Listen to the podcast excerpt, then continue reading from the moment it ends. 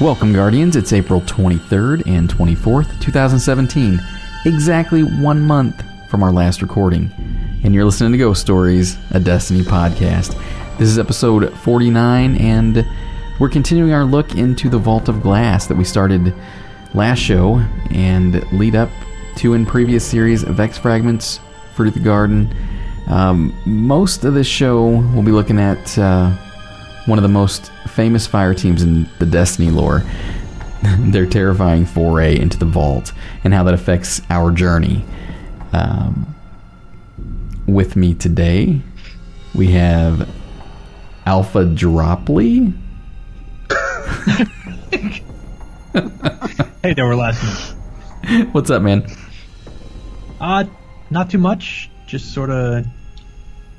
I mean, I've been cr- cranking on these notes and and still exploring in game. I was. I'll give a shout out later towards the end of this episode, but I've been watching a lot of like Surfa Boys videos and Jewboy 300 and some of these guys who just are master explorers of the game world and their explorations of the vault and I don't know if they intend it to be this way, but a lot of times I will take their videos and blow them up to like you know 1920 by 1080 and go through them frame by frame to study the interior of the vault rather than go there myself. But yeah, a lot of this research, these upcoming episodes couldn't be done without without a lot of the work that they've put in before us. Nice. Uh, and then other than that, just sort of get. I still am devoted to the ritual of like logging in and doing the nightfall and uh, doing bounties and hanging out with my clan and just getting stuff done. So that's what I've been doing. Cool. Next, we've got Dark Ratchet 3. What's up, man? Uh, not much. Uh, I'll, I'll clarify for everybody. That's a Dark Souls reference, I think.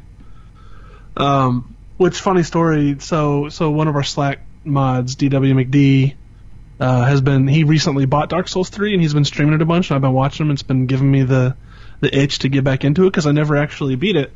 Um, and so I'll tell this funny slash embarrassing story real quick, which is that uh, I got to a certain part of the game back when the game was relatively new and hit this like massive difficulty wall and could not figure out a way to get past it and kept wanting to summon people into my game to help me to make it a little easier just to get over that hump and for whatever reason couldn't find any summon signs on the ground to do it and like couldn't figure out why so I sort of you know bashed my head against that wall for a little while and kind of moved away from the game because I was like well whatever I guess I'll come back to it sometime so today I log in I'm in the same old spot that I've basically been in for months the game's been out for almost a year and um, I'm like, okay, why can I why can I put my sign down and people can summon me instantly, but I can't summon anyone? And I start going through my settings and I find that I have matchmaking turned off for myself.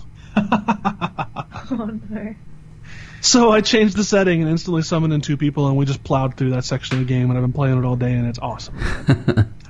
Noob. what? Seriously?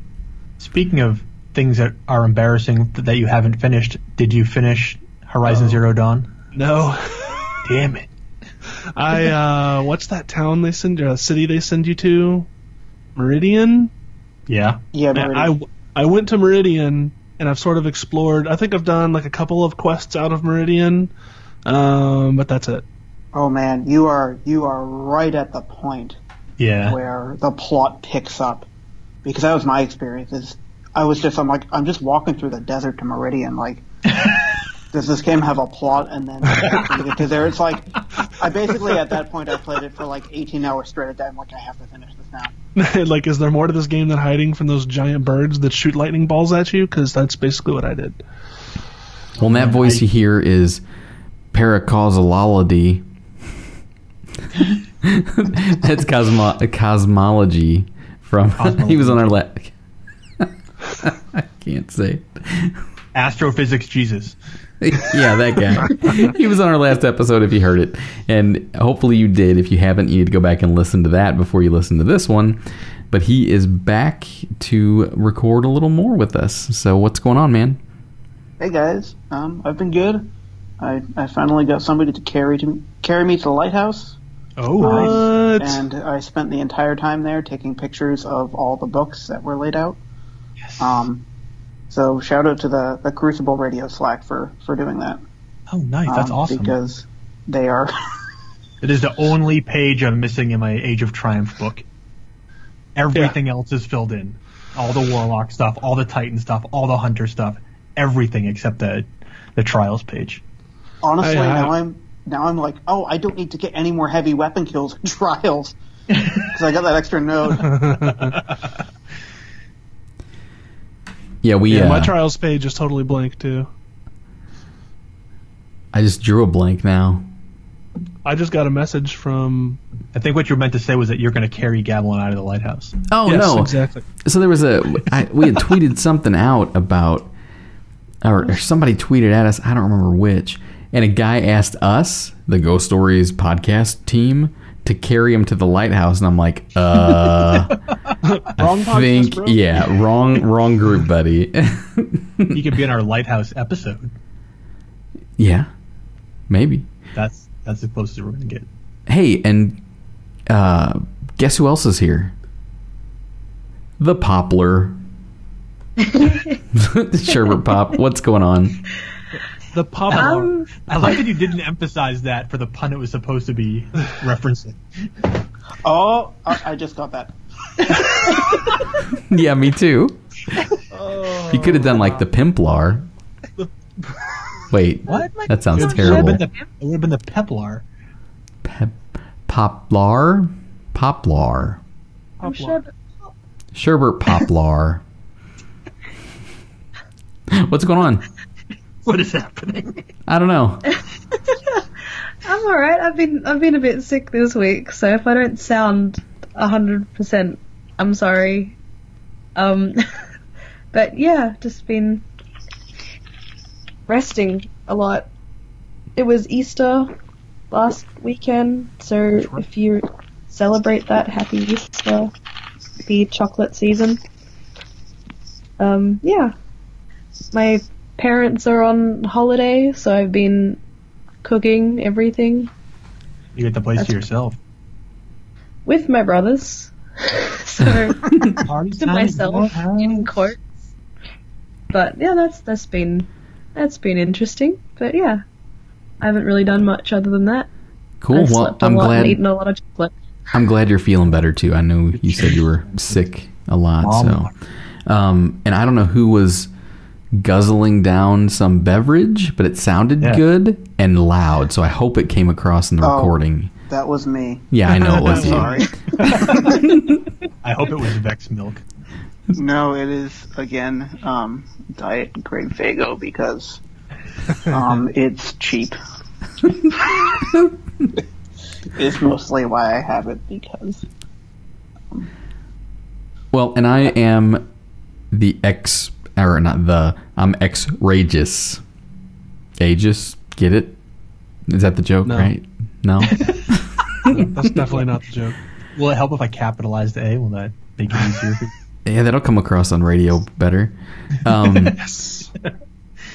and I haven't been doing much of anything. I played, uh, played some Crucible recently, and and with with Nate, and did a few other things in Destiny. But I've been busy at work, and then I just found out that I've got jury duty tomorrow, and I've started this whole construction project at home, and was in the middle of that today. But yeah, it's it's other than that, everything's going good. I'm super excited about the show. These uh oh no, someone's uh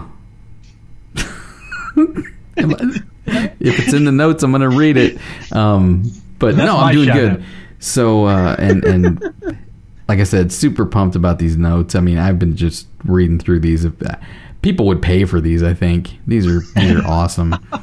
Hey, Um, maybe you, you stumbled onto our revenue stream for us, all that podcast money. You're right. Yeah, big podcast money. Uh, but that's about it.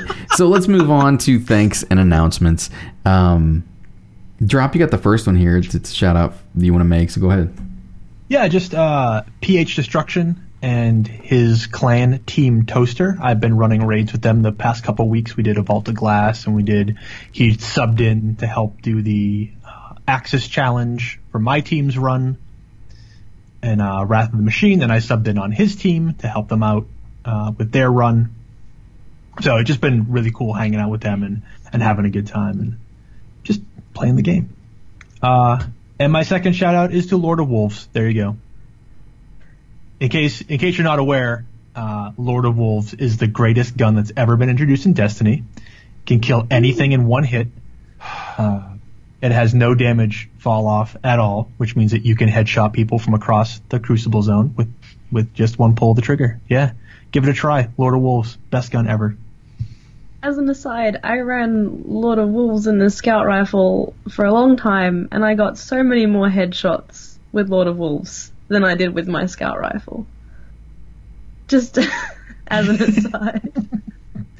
like, look at my stats. It was like, like, like ten headshots with a shotgun. Oh, Lord of the Wolves. Okay, got it. It's especially good for counter sniping and Oryx. So, if you're the aura holder for Oryx, go for it. Give it a try. See how it works out for you. Well, I can give a shout out to Assassin Pro 02, who's currently in the tower begging me to join his party so he can do the Outbreak Prime quest. Oh, Hey, I just got a message from him too. Like That's as you you need. said that, it just popped up on my screen. Nice. He, he's like, Can you invite me to a party? I need a Warlock and a Hunter to do the last code. Please invite me. Please invite me. Like, chill. Yeah, bro. I, I crew three man to that raid to get Outbreak Prime. Well, and I have to give a little mention to someone I discovered on Twitter. Um, her name is S H Art I I I Shardy.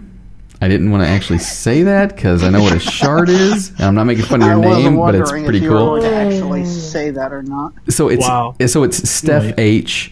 Um, so in her in her uh, Twitter kind of description of herself, it says uh, full time print media graphic artist, art hobbyist, mecha and robot enthusiast, and she says she spams a lot of sketches and whips.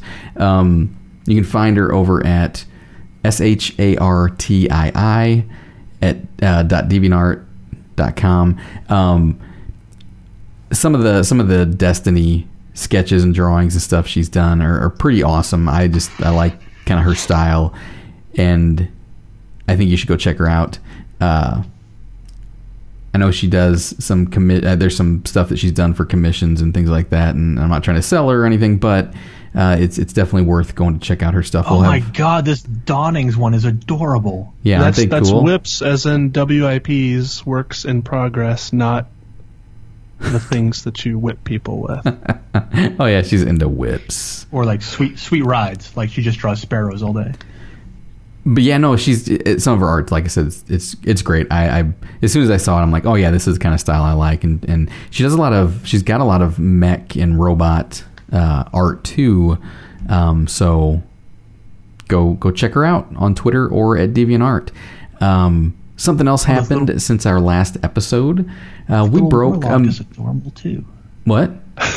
This little warlock is adorable too. Keep looking, man. There's a lot of cool stuff. Um, I don't know what that means. Whoever typed that. Uh, Who type who's typing things? our guest confused me. Oh. Ten to the sixth. Yep. Oh, yeah. So while we were, but since our last episode, we broke a million downloads of our podcast, which is is pretty awesome. I mean, that's that was like one of the milestones we've been looking forward to, and and couldn't have done it Party without our listeners. And we've gotten, I think we've we've uh, earned a few more fans since then, and and it seems like every time we turn around, we're still getting people that just found us and just started listening. So everyone who's listening, thank you. And we'll keep on doing this thing and and hopefully we'll get them out sooner because somebody thinks we like to hoard our notes and not share them with people. We're just like rub it in your faces that we do research and Yeah, and then- I, I mean, I only spend 40 hours a week writing these notes just to have them. yeah Yeah, do don't anything share them with anybody I mean, uh. it's no, there's no point. I got derailed onto Kevin Reagan's DeviantArt. so now I'm looking at like super adorable Saladin with his super adorable wolves. there's a Oh. There's a really uh, cool one of a Titan dragging a warlock by his foot and has like a hunter over his shoulder, like pulling them back into the crucible. It's pretty cool. Um, but yeah, no, that's it. We we like I said, we hit this kind of milestone, and it's great, and you all helped, and we're gonna keep moving forward. Oh, I bought my Guardian Con ticket this week.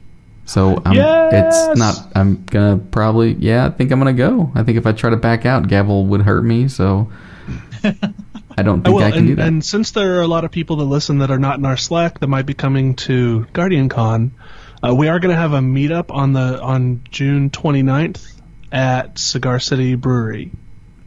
That's the day after my birthday. Which I found out Well- don't actually have cigars, and I can't smoke it's them there. It's a brewery.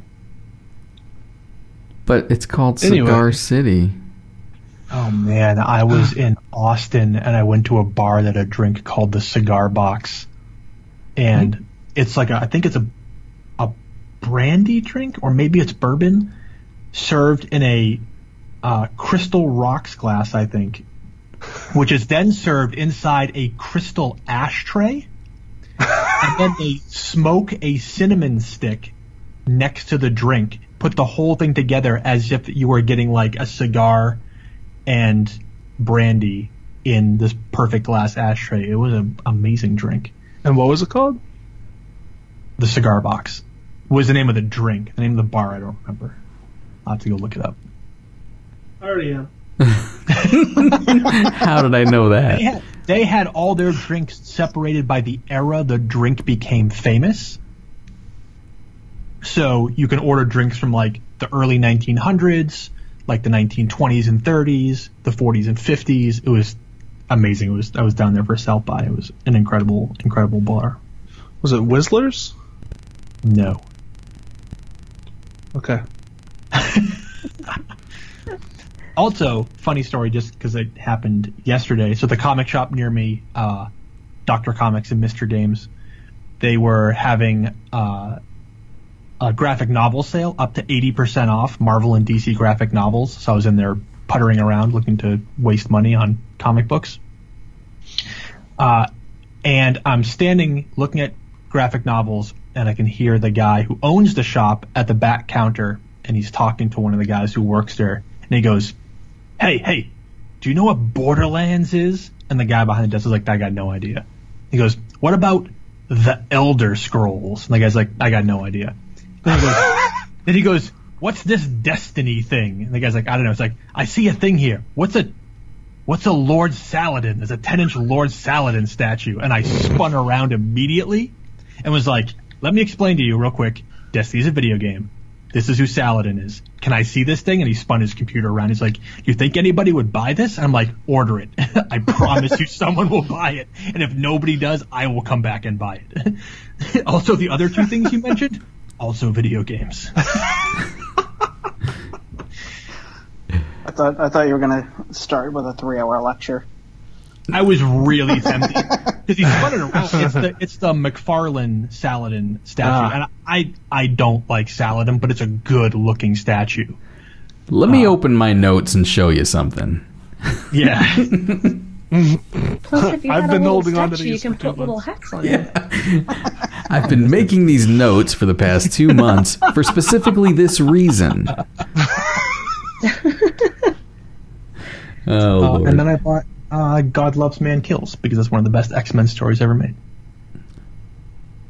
cool. for seven dollars because it was on sale. Wow. Nice. Okay. All right, Vault of Glass. yeah. Why? Why? Why do we go into it? 'Cause This was- so. Oh, is that why? That's, that's why I went. So this was the next. Uh, we talked about the Vex, the different branches of Vex in the last episode. Uh, Cosmo enthralled us with uh, quantum mechanics. We talked about different factions of Vex and where they appear. But one of the big questions I want to get out of the way was why do we go into the vault of like what? Nothing in game says, "Hey, go to the vault." Uh, it's not until much later in the game in uh, the Taken King where there's actually there's actually a mission that prompts you to go there. So that was kind of strange. So we're going to go into why we go into the vault, uh, and those who came before us and why they went into the vault. And I put a quote here from Petra Venj uh, from that mission from Wolves Gambit because I love the way her voice actor says this line in the game, especially the last part, uh, which is I've seen reports from Prince Uldren's crows, reports about the technology of the vault. Really just awful stuff. And at that point in the game, the vault has become common knowledge, but prior to that, it wasn't. It was a complete and utter mystery, and it still kind of is, which is why we're doing this entire show about it.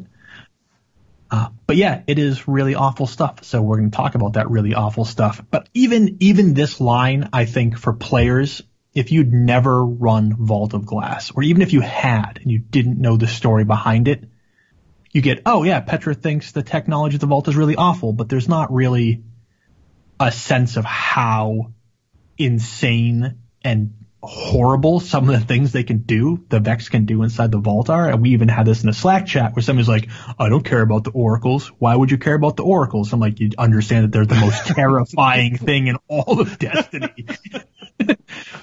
It's Like- it's great to watch a uh, a team who doesn't know what they're doing, um, who goes in and, and you know doesn't know about the oracles or doesn't know um, what happens if you step in the green goo, and then like they all die at the same time and they're they're just like flabbergasted like what what just happened to us? Yes. And it's not even made explicitly clear, even in the mission Wolves Gambit, why is, uh, what's his face? The Kell of Kells. Skolas. Olaf. Golas, why does he care about harnessing the power of the oracles? Like, what? Why? Well, we're gonna we're gonna talk about why. Uh, but before we do all of that, we're talking about those who came before. So I said in the last episode, it's impossible to talk about the Vex without talking about the Vault, and impossible to talk about the Vault without talking about the Vex. Uh, but it's also impossible to talk about the Vault without talking about the story of the Guardians who journeyed into it before we did. Uh, everything we know about the Vault starts and ends with them. Uh, so we're going to be taking a look at Kabr and his fire team. Uh, if you're familiar with the lore, you probably know this story. Uh, the release of the the new version of the raid has given us a few more clues, so we'll discuss them here. Uh, but before we start any of that, it's very important that we talk about the same thing we talk about on every show, because it would not be a DGS episode if we did not talk about Osiris. So, guess what? We're talking about Osiris. Uh, and this comes directly from the Osiris Grimoire.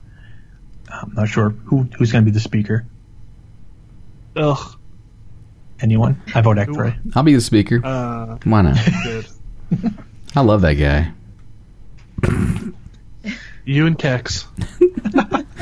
I was kidding. Oh. weren't kidding about Kex. All right. and then it got worse.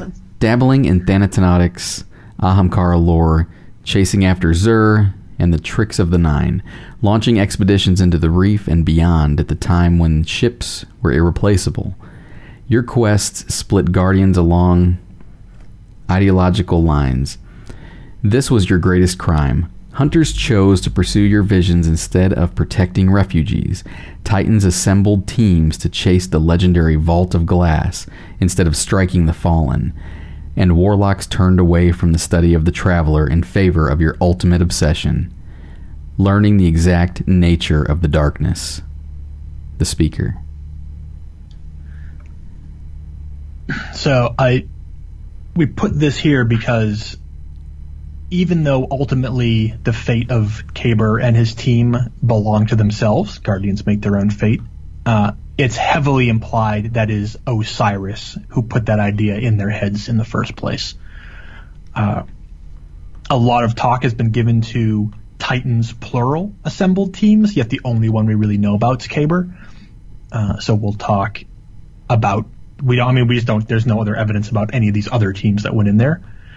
Um, and a question that sort of haunted this whole thing is that even if Osiris understood the nightmares waiting for the people he sent to the vault, uh, and the horrors they would face down there, does knowing make it worse? Like either Osiris had no idea and he wanted these people to go figure it out and the nightmares that happened to them, or he did know and he sent them anyway. Well, but that's just now we're back to the the Toland problem, right? If Toland hadn't didn't do what he did, we would not have killed Crota. Right, but if this is different, if Osiris had never split the Guardians down ideological lines, then he never would have encouraged Titans. To, like the the first Crota Fire team, they were going to go down there no matter what. Sure, but if if Kabr doesn't go down to the vault and create the Aegis, we would never defeat Atheon. I guess that's true. So Osiris ends up getting credit if if that is what this is referencing, which we don't know for sure. Osiris still gets credit. He's good like that. yeah. And that's even if we destroyed the vault in the first place, but we'll get to that. uh, so we have a highlight here, Thanatonautics. That was that's your note, Cosmo. Is it? I don't see it. Killing It yourself. says killing yourself over and over again to see what death is like. Yes. Um, that that's just a reminder of what that that long word means. Um, Or to Um, catch a glimpse at what's beyond it. yes. Um, scatter grenades are very effective at that. Um, I've learned Yeah, anything yeah. in the vault. Touch of malice? Is touch of malice yourself into a corner? Yeah. and I know we've mentioned this in other episodes, but uh, Jared B made an awesome Yep. little animation that uh, we will post a link to um, about Thanatonautics and me and Sherb and, and Drop do a little voiceover in that forum and it's uh it's really funny. It's it's good stuff. I also made a note here, uh, that line striking the fallen. Oh, you made a note here, Gabble. Yeah, this, all the speaker wants is for us to go kill Sepix Prime over and over again. And then later on in this card, the speaker actually says, uh, quote, I watched as you grew tired of strike missions and the grueling, unproductive sessions with the Cryptarchs. That sounds exactly like my experience in Destiny. Ex- yeah, I, I mean, I'll give the speaker credit for one thing, man. He he nailed it. That is, that quote should be on the box for Destiny. Who wouldn't rather raid than run strikes? I mean, come on. The Destiny Collector's Edition. I want that on a plaque.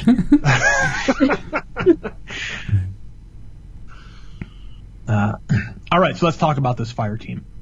Uh, and there's a lot of speculation about this. We're going to cover what we absolutely know. We're going to go over a few bullet points about popular theories uh, that do tie in here, but we're going to stick with the facts that we're able to prove for the most part. Because that's what we do. Uh, they have no fire team name, as far as we know. Uh, like we always refer to Eris and her team as First Crota because that's what they're mentioned as in the lore. And then if you listen to the PA announcements, uh, there's all kinds of hilarious strike team names.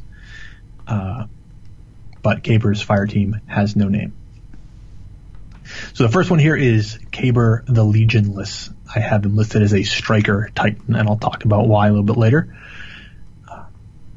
and actually the it links directly to this quote. So a quote from uh, Kabr is, "What the city wants us to do, what we want to do, it doesn't make any damn sense.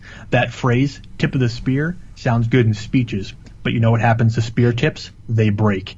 But that's what it takes. If the choice is between you or the wall, you break." Uh, and that is directly from Complete the Path Striker. Uh, and that phrase, tip of the spear, is something Zavala also mentions. During that same quest, Zavala says, The dream of the city, its walls keep it together. Its spears, the strikers, are what keep it alive.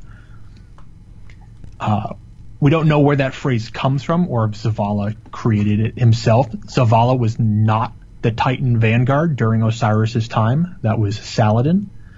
But given that Saladin was probably a pretty popular Titan, and that Zavala was Saladin's sort of protege. It that phrase could have been passed down to Zavala pretty easily.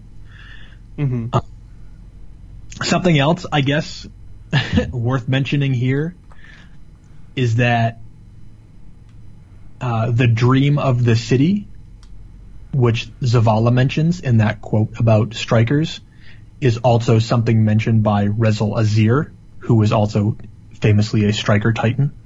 Uh, he uses Fist of Havoc in some of his cards. Uh, well-known striker titan, but this sort of confuses the timeline a little bit.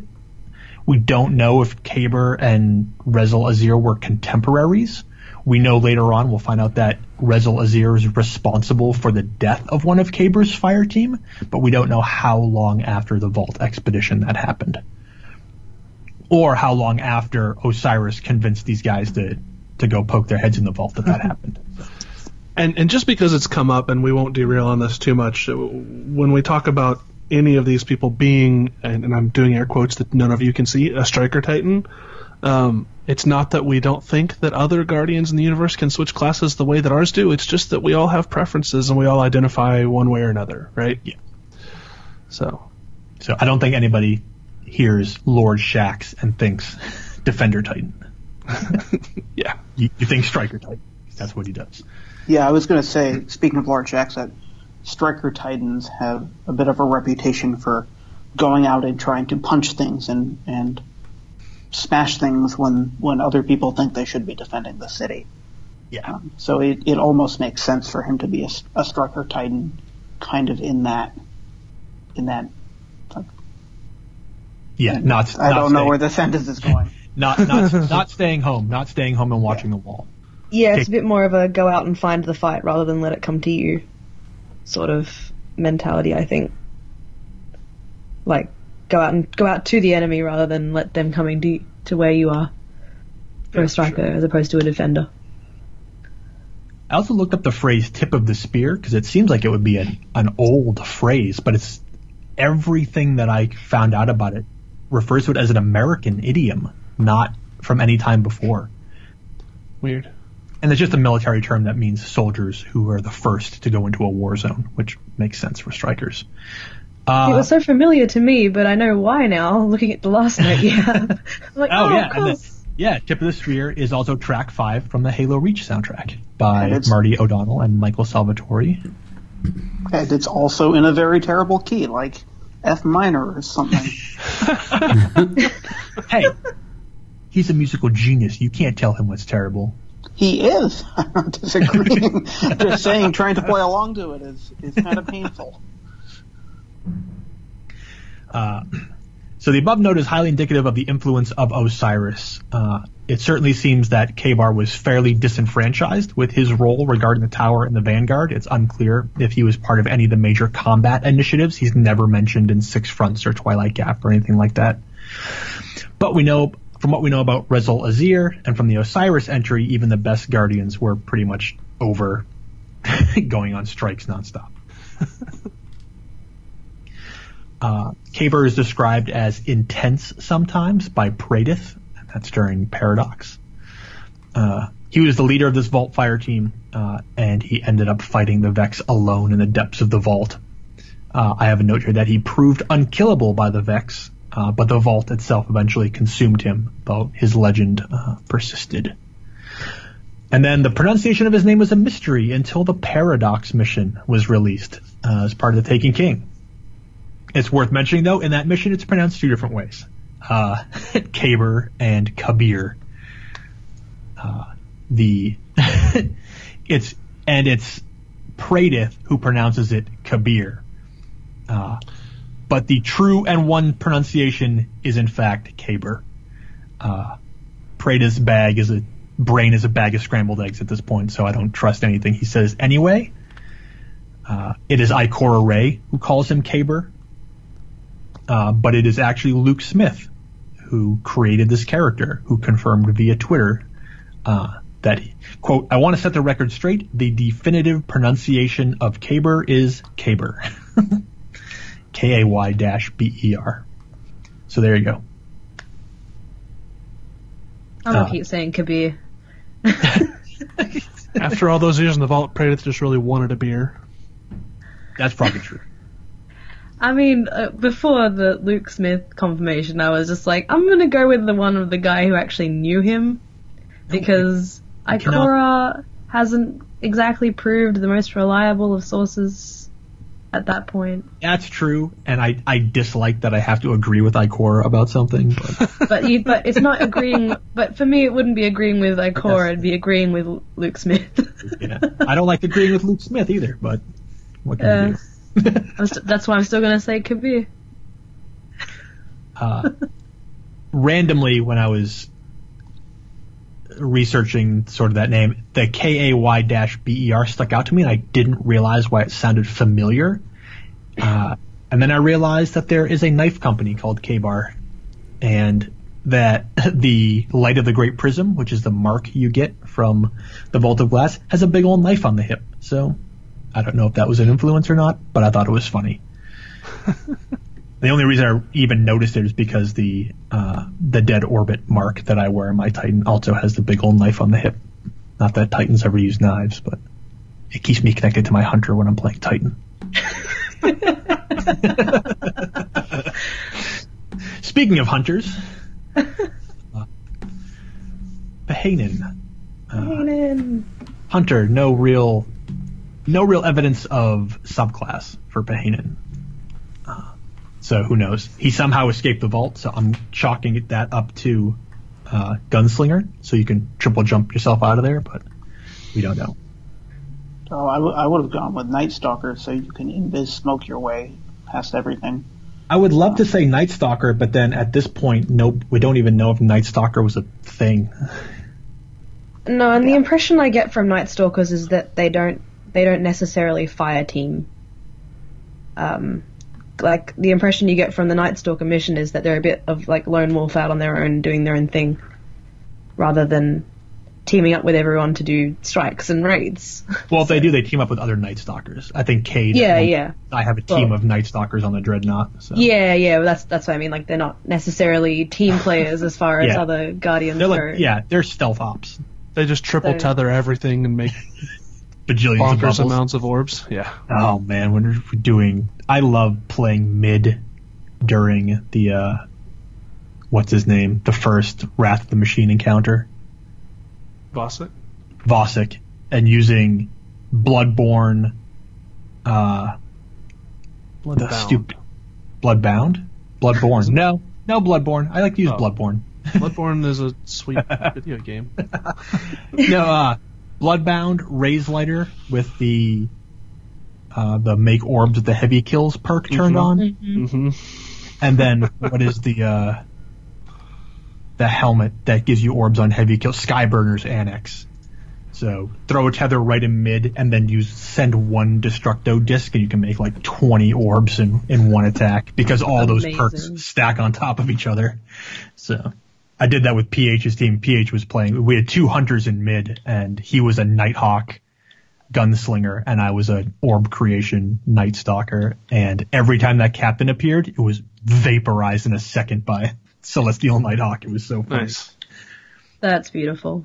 Uh, anyway, yeah, Pahanen. Uh, quote here from him. Uh, mission goal four, keep your boots clean. Five, keep your gun clean. Six, make friends with a Titan. Never know when one will come in handy. I As an agree. aside, isn't doesn't Ikora say his name like Pahanin or something weird like Yeah, that? she says his name weird too. So exactly my point that Ikora is not the like go-to for name pronunciation. so hmm. anyway, I like Pahanen.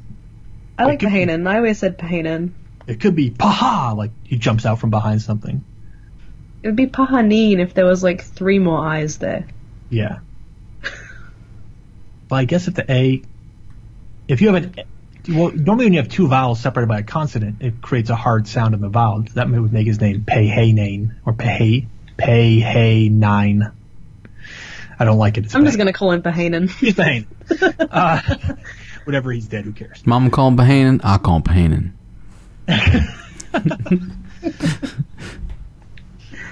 We've talked about him a lot in the past. Uh, the oft-quoted cephalopod-loving, well-written Hunter Pahanen uh, many times. We talked about in the Hunter episode. We talked about during the exotic HMG episode, the Gjallarhorn episode. Uh, he was described by Praedyth as always talking to himself. Uh, the events surrounding the Vault expedition would scar him for the rest of his days up to his death at the hands of Dredgen Yor, who we know now is Rezyl Azzir. Uh, is probably best known for the creation of super good advice, designed so he'd never have to be alone again, the talking machine gun that doesn't actually talk. Um, only thing I want for Destiny 2. Not really. Uh, and he wrote the I believe it does. and he wrote the Pahanin Errata, uh, a book of quotes and observations about life as a hunter guardian. Uh, so yeah, I love Pahanin. I always carry the Pahanin errata as my artifact on my hunter. He's, he's great. I'll just keep leveling it up. It's it's my book forever. So we had the, the cephalopod thing. Whether or not that happened before or after the vault, we don't know. And I only say that uh, a cephalopod is any member of the molluscan class of cephalopodia. Exclusively marine animals are characterized by their bilateral body symmetry, prominent head, and a set of arms or tentacles called muscular hydrostats, modified from the primitive molluscan foot. That's I mean- like squids, octopus, cuttlefish as well. I think so. Yeah. Tentacle Uh, things. Tentacle things. Well, worth noting that while not exactly a cephalopod, uh, it doesn't seem to be a coincidence that Vex harpies resemble them when they're preparing to fire. They open up, they're uh, symmetrical when they do, and they've got the crazy tentacles going. Uh, or in the case of the Vault, the Gorgons. So, And now warlocks. yes, Warlocks with their new body armor, which is awesome looking. Yeah. Uh, yeah, spoiler alert, Pahanin's killed by Dredgen Yor. We, we know that. We've talked about it. Uh, Wait, who? Rezyl Azzir. Oh, okay. Well, we covered that one. Done. Yeah, there you go. Uh, That, that was actually your uh, your Dwindler's Ridge episode. Was Yeah. just That is there. in We don't need to do it anymore. episode 49, uh, Dwindler's Ridge. we'll see you next time. uh, the errata, the Pahanin errata is great. So an errata is just a collected, collected, a list of corrected errors appended to a book or published in a subsequent issue of a journal. Uh, the book itself is an actual in-game item, as Sherb mentioned. It's a hunter artifact. Uh, a collection of sayings, quips, and observations by the legendary hunter Pahanin. So there's a couple of good quotes here from the errata. Uh, I think the most famous one here is from the Cloak of Hidden Agendas, which is Oh, yeah. Tell a Titan only a madman would go, tell a Warlock it's too complex. Uh, some other good ones here too. Uh, Dynamo, Cloak. Dynamo cloak is good. Your missions protect the city. Look better than the warlocks, but don't look like you're trying. Uh, he seemed to have a, a hilarious relationship with the warlocks.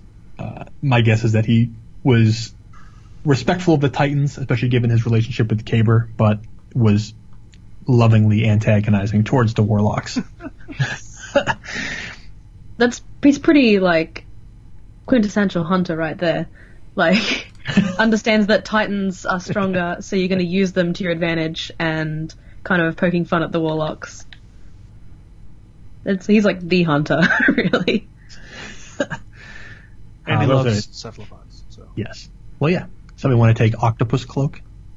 yeah, if human extinction seems imminent, try to relax. You're just giving cephalopods a shot. See, that could totally be like Inception by the Gorgons. Relax, let it happen. We're on our way. That's right. He's, so the whole the whole cephalopod obsession is really just the damage done to his brain in the vault of glass, right? yes, that's that's how I like to picture it. It, it should be noted that cephalopods are very, very intelligent creatures. Um, particularly like octopuses and stuff. You can go and read stories online of, you know, them causing all sorts, all sorts of, of mischief. Um, Go to They're you- like just like dog level, right? Yeah, go to go to YouTube. YouTube search like smart octopus. There's all kinds of crazy videos. They predict sports games. I mean, there you go. There you go. I mean, maybe, maybe not. Maybe he was a huge fan of Japanese hentai, and that's why he likes him so much. But It's valid. as an as an aside, like I know it's not confirmed, but personally, I always thought the um, oh, what's it called? The Frumious cloak was Pahanen, just because of the tone of it. oh, it could be. I didn't include all the quotes here. I just pulled some. Yeah, it doesn't say it's. Uh, I mean, quickly look it up. It's not from the Um, errata. No, it doesn't say it's from him, but just it says, "Tell the warlocks your cloak is frabjous. They respect words they don't understand." And to me, that sounds Oh. exactly like something he'd say. That sounds like it belongs in the errata. It doesn't say it is, but I always thought that was him, and I love that quote. Probably one of the most popular quotes for Titans uh, comes from the Molnia Type Zero. This is actually a Pahanen quote talking about Wei Ning. Uh, and this is also interesting too because this places Pahanen as a contemporary of Wei Ning, which means that Pahanen was alive at least up until uh, the great disaster on the moon, Miriam Bream. She says, So I ask Wei Ning, what about the darkness itself? What then? And she says, I'll punch it too. Yay, Titans. Yeah, I mean, that's pretty much, that sums up, I mean, Wei Ning is like the Titan. yeah, Right. so it's the hunter with the Titan. Let's And see. Wei Yeah, Ning's name will pop up related to the vault again. That we can credit Pahanen with the highest squitter cloak too, right? oh, for sure. Oh, yeah. If it's a squid themed, Yeah. definitely. You've got to be squidding me. Yeah. That, yeah, if it's squid themed, I think it always relates back to Pahanen because his his love of the cephalopods is well documented. Yep. Yep. Oh, shout X-ray, out to, get away from Lakshmi. See you over there.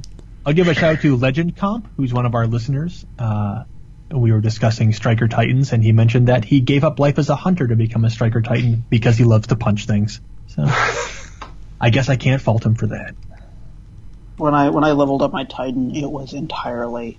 I didn't fire my gun ever. It was entirely just punching things.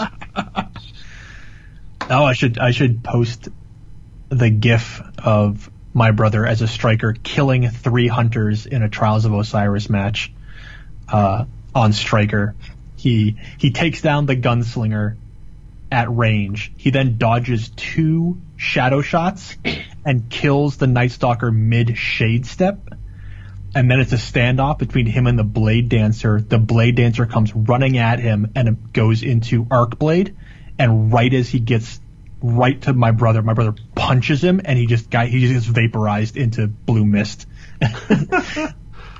it's it was a sad day for hunters, but I'm glad that he's such a good striker. Yeah, Strike is a Strike is a fun Titan. I love my hunter. My hunter is the best, but on my Titan I'd only been a what's it, Hammer Titan. And that's when my, my boyfriend convinced me to try Striker and whew, that's fun. It's so I much on fun. It, it was like, this is kinda cool and then it was like, now try it with Peregrine Greaves. Oh, Never man. look back. Yep. Never look back. I'm kicking everything in the face. Giant knee blade knives. Because I jumped Uh. so much because I'm a hunter. Uh, I'm gonna let you one of you warlocks take this last one. Yeah, the monolith bleed for warlock gloves. I can't shake hands with warlocks. I just get so nervous they're going to vaporize me. You shake somebody one of their hands too hard, and Nova Bomb just shoots out of it. They're just like, oh, I'm so sorry. Oh, I can't. I'm so sorry. Although, if I guess if a warlock wearing like nothing manacles or sunbreakers like offered their hand in a handshake, I'd be like, maybe not. I mean, yeah, you've got nothing manacles, sunbreakers, impossible machines. No thanks, don't want to touch oh that. yeah, impossible machines, Uh, exactly. Ophidian, no, don't want to touch that either. That thing has a freaking snake on it. That's when you just sort of high five him and run away. No, that's high five, air high five. yeah, exactly. Give him, give and finger from like way outside of shotgun range. I'll do what I normally do, which is the slow clap and then shade step away. Oh my god. the- finger guns and shade step away. Yeah. I got angry messages during Iron Banner for from Slow Clap. Oh, it's so good. Everything. Although I did, I from the Nightfall last week, I got the Mind Blown one. So I've been using that. I've been using that on my Warlock a lot. Especially when people die in like a strike, I just stand in front of their ghost and mind blown. Uh, and I can't tell if it's better or worse than slow clap. Uh, all right. So the guy, the guy who we've quoted twice already about these the this fire team is Praedyth, and I have Warlock here question mark because this raid really dropped when Bungie was very very much pushing the the sort of like golden trifecta of Hunter Titan Warlock in almost all the early writings that seems to be the the pinnacle of Guardians is this three man team, Hunter Titan Warlock. It takes one of each. Uh, it makes sense that Praedyth would be a Warlock. There's other evidence here. We'll talk about it in a minute. But it very much seems like okay, this guy was the Warlock. Uh, but I mean, there's yeah, and this was the original raid. Like Yeah. the the end raid of the original game, where it was very much centered around having one of each, the three guardians, like on all the art and everything. So, I would not be surprised if that. So- it, it would actually, be, I'd be more surprised if they had two of one of them, because it seems Yeah. unbalanced then for the original game.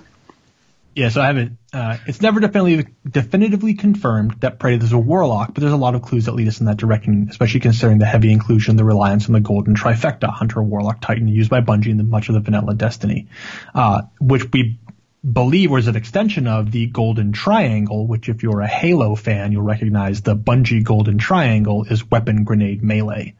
And that's a lot of that design philosophy carried into Destiny, so it just sort of makes sense. Uh, I have a quote here from Praedyth. The Vex won't spare the city. They won't even thank you. But that's the thing about the light. You never know where it will shine. Uh, we talked about Praedyth a lot during the No Time to Explain uh, episode uh, for No Time to Explain uh, soon. And the story mission Paradox. Uh, we did a huge deep dive into Paradox. Uh, he was a scout, a researcher, and a scholar for Future War Cult. Uh, and he was heavily involved in quite a few mysteries prior to his involvement in the Vault. Uh, and those mysteries would continue to haunt him long into his imprisonment. So, for Scout, and we'll talk about Praise Ghosts in a second, uh, but this is where I pull these rep- this Scout researcher scholar thing. So, as a Scout from Blood in the Garden, uh, ghost reports, the black garden sprawls before me. It twists and shifts almost too fast to follow, sometimes grounded on Mars, sometimes somewhere else. Through its twisting passages lurches through its twisting passages lurches as hulking construct called forth by the faith of the soul progeny, and the groundskeeper keeps them safe. Uh, we talked about the soul progeny last episode. So this seems to indicate that Praedyth was in the Black Garden at some point. He he made it all the way there and sort of did his his piece to look around. Certainly not the first warlock to make it into the Black Garden. Uh, and also at for in the quest Shadows at Twilight, there's a quote. Uh, it's the gap, just like in the historical archives, all laid out before me, but it's dark, shadowed. There's some kind of presence hanging over the area. It's sentient, some kind of mind. I can feel it watching me. There are pools of light sprinkled about, like jewels in the night. And then, as fast as it's there, it's gone. And so am I. So can we take this as evidence that um, wasn't at Twilight Gap because he he doesn't recognize it? He recognized it from from archives. Yeah, I mean that that is sound to me. Which is weird. Oh, I guess it's not that weird. Because Osiris was at Twilight Gap. No, I, I guess he was at Six Fronts and not really confirmed for Twilight Gap. I mean, it's Osiris. I'm sure he was involved somehow, but He was actually there in seven different places at once. yeah. uh, and then as a researcher, uh, same thing uh, from the mission Approach Twilight Gap. Says, what are these ripples, these visions? Is the darkness something that will be or something that might be? Uh, and it seems like there's hints here that Praedyth these ripples, and we know from these missions that these ripples, these fluctuations, these things are being caused by Oryx interference. But this all happened w- way, way, way before any of that. So he was able to pick up on some of these inconsistencies occurring in these areas uh, before, long before we ever got there. and then as a, oh, go ahead. This quote is, is similar to the um, the Descendants Grimoire card, where um, they say that the continued existence of the Vex is not remotely a sure indication of humanity's extinction. Um, so kind of is is the darkness and the Vex are they going to happen no matter what, or or can we still change change our fate and survive? Very much seems like the thinking of a warlock. Yeah, all this is definitely very warlock. And then as a scholar from the mission The Eye of Atheon, quote, you think of time, I love this quote by the way, uh, you think of time as a constant companion, right up until you're drowning in it, suffused in time, shivering under the glare of the conflux. You will know what I know. Time is a predator, and it cannot be sated. Uh, and that speaks a little bit to his his experience in the vault. Yeah. Uh, and if you, we have, I have all the timestamps here from these files, but we don't know in what order really that Praedyth is even experiencing time. because this last quote is from file 00003, which means it should be one of the earliest ones. But then this is a strange quote. So, because at this point he's already imprisoned uh, by the. So, so speak to Lakshmi too. Every every timeline I see through the door of my cell, every sliver of reality bears one constant: her. She's always there, standing sometimes off to the side, sometimes in the foreground, sometimes sad, sometimes speaking to herself, and always carrying a gun.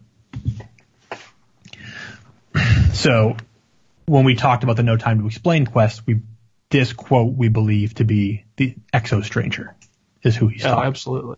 Yeah.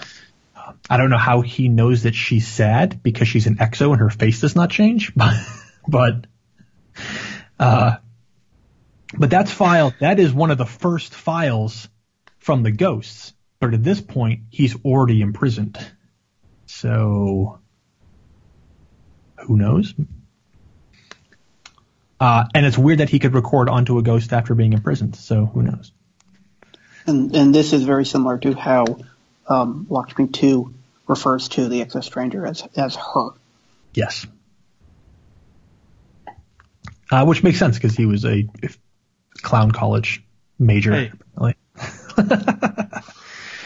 uh, up until the release of Paradox, and then even afterwards, the fate of Praedyth remains one of the most terrifying examples of the power of the Vault. Uh, okay, so that's three. Let's talk about three because raids take six. Or do they? or do they? Not, not if you're drop slash.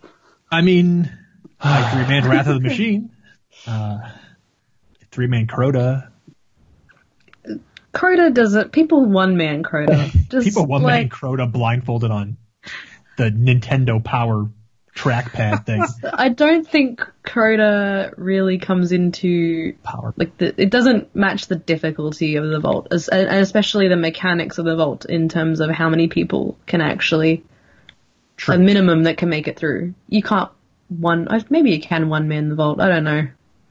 Might be ways to trick it. You can two man the vault. There's a video of it, and you can definitely three man the vault. I've seen somebody solo confluxes. Right, but there's mechanics that bar you from getting through certain areas without more people, isn't Correct. Correct. Yeah. So, all right. So, what happened to these guys? Uh, why is their story important, and what does it have to do with our experience in the vault? Okay, so as far as we know, Kabr, Praedyth, and Pahanin opened the vault as a three-man fire team. Uh, this comes from Paradox. Uh, this is Praedyth speaking.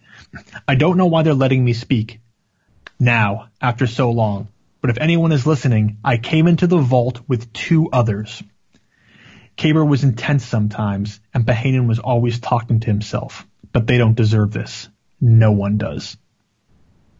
There are a lot of theories that Pahanin and Praedyth were from a fire team that entered the vault after Kabr, uh, and encountered him there just prior to his transformation. But we're gonna that doesn't.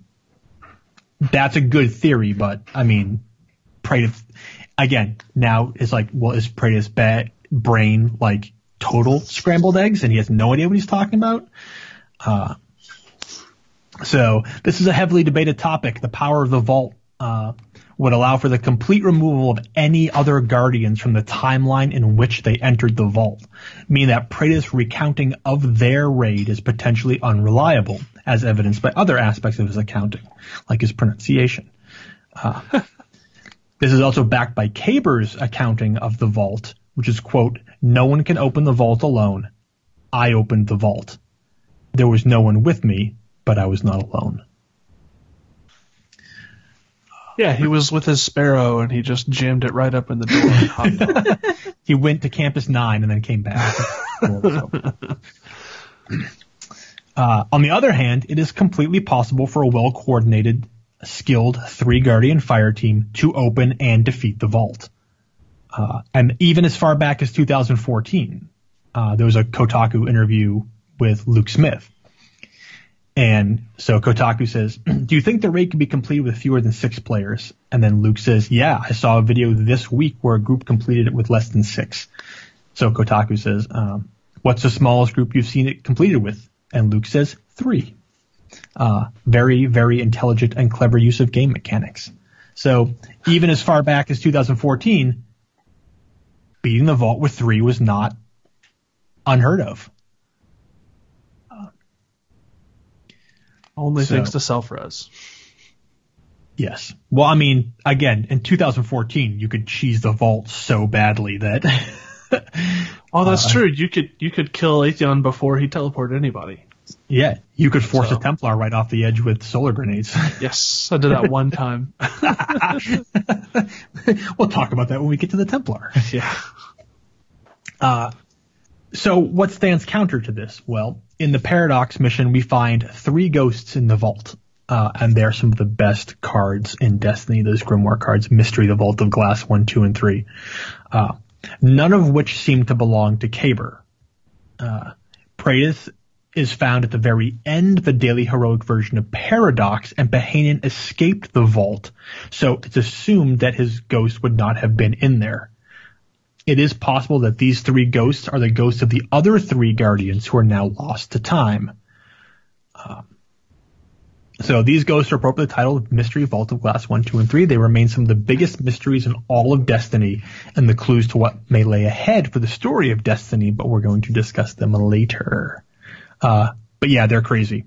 Uh, go read Mystery Vault of Glass 1, 2, and 3. They're, they're still gigantic question marks especially with now what's been revealed about Destiny 2.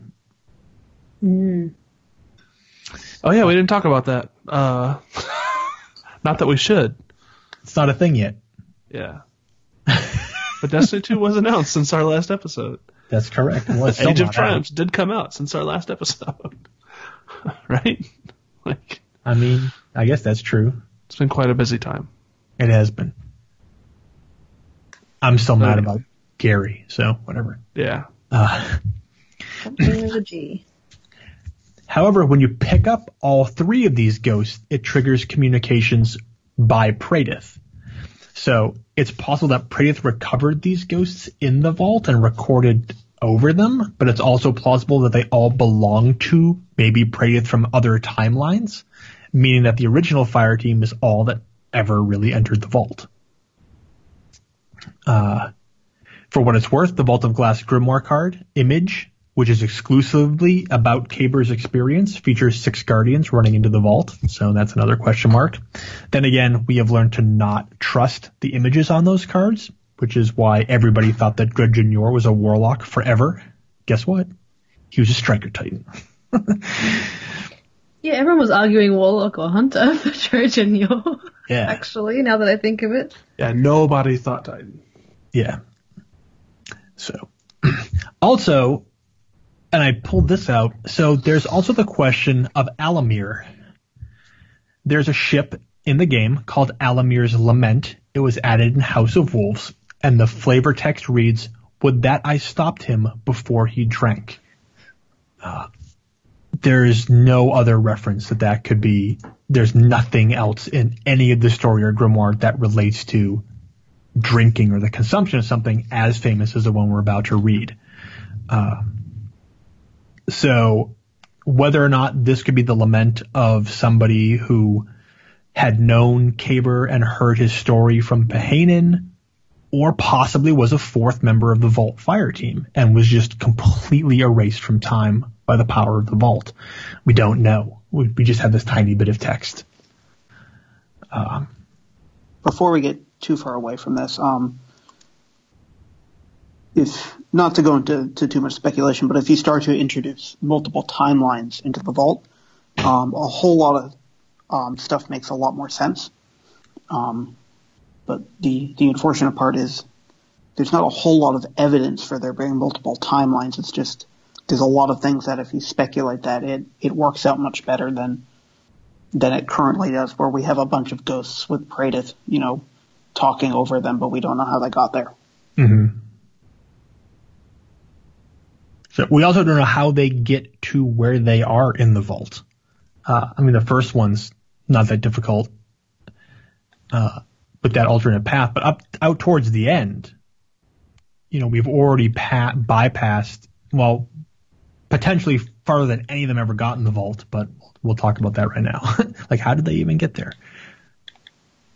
Uh, so whether or not it was three or six, uh, Kabr and Co. managed to open the vault and press onward into the Templar's well. It is currently unknown if they faced and or defeated the Templar, but at least Kabr encountered the oracles, and that encounter is recorded by Pahanin. Uh, so to quote Kabr as recorded by Pahanin, you will meet the Templar in a place that is a time before or after stars. The stars will move around you and mark you and sing to you. They will decide if you are real.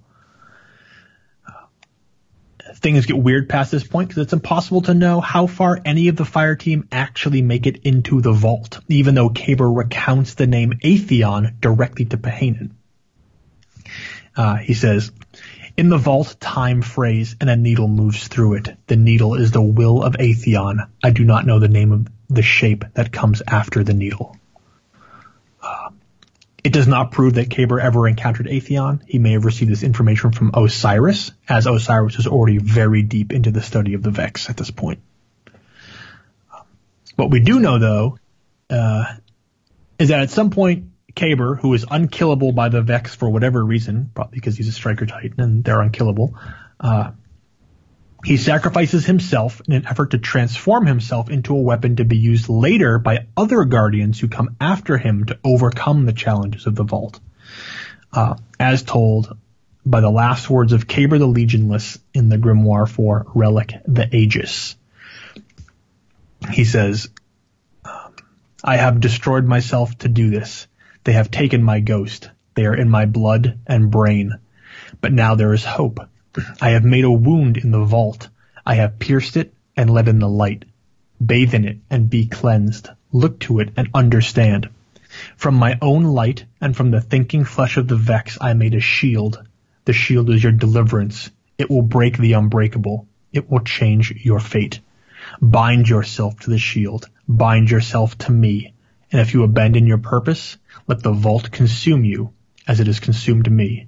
Now it is done. If I speak again, I am not Kabr. Oh, that's so good. It's such a good, good card. uh, So let's break it down a little bit. Let's talk about some of the things that, that are in there, because uh, this reveals a lot of sort of the fate of Kabr. so the first note here is that from the line, they are in my blood and brain. Uh, this is a reference to an earlier statement made by Kabr where he says, I drank of them. It tasted like the sea.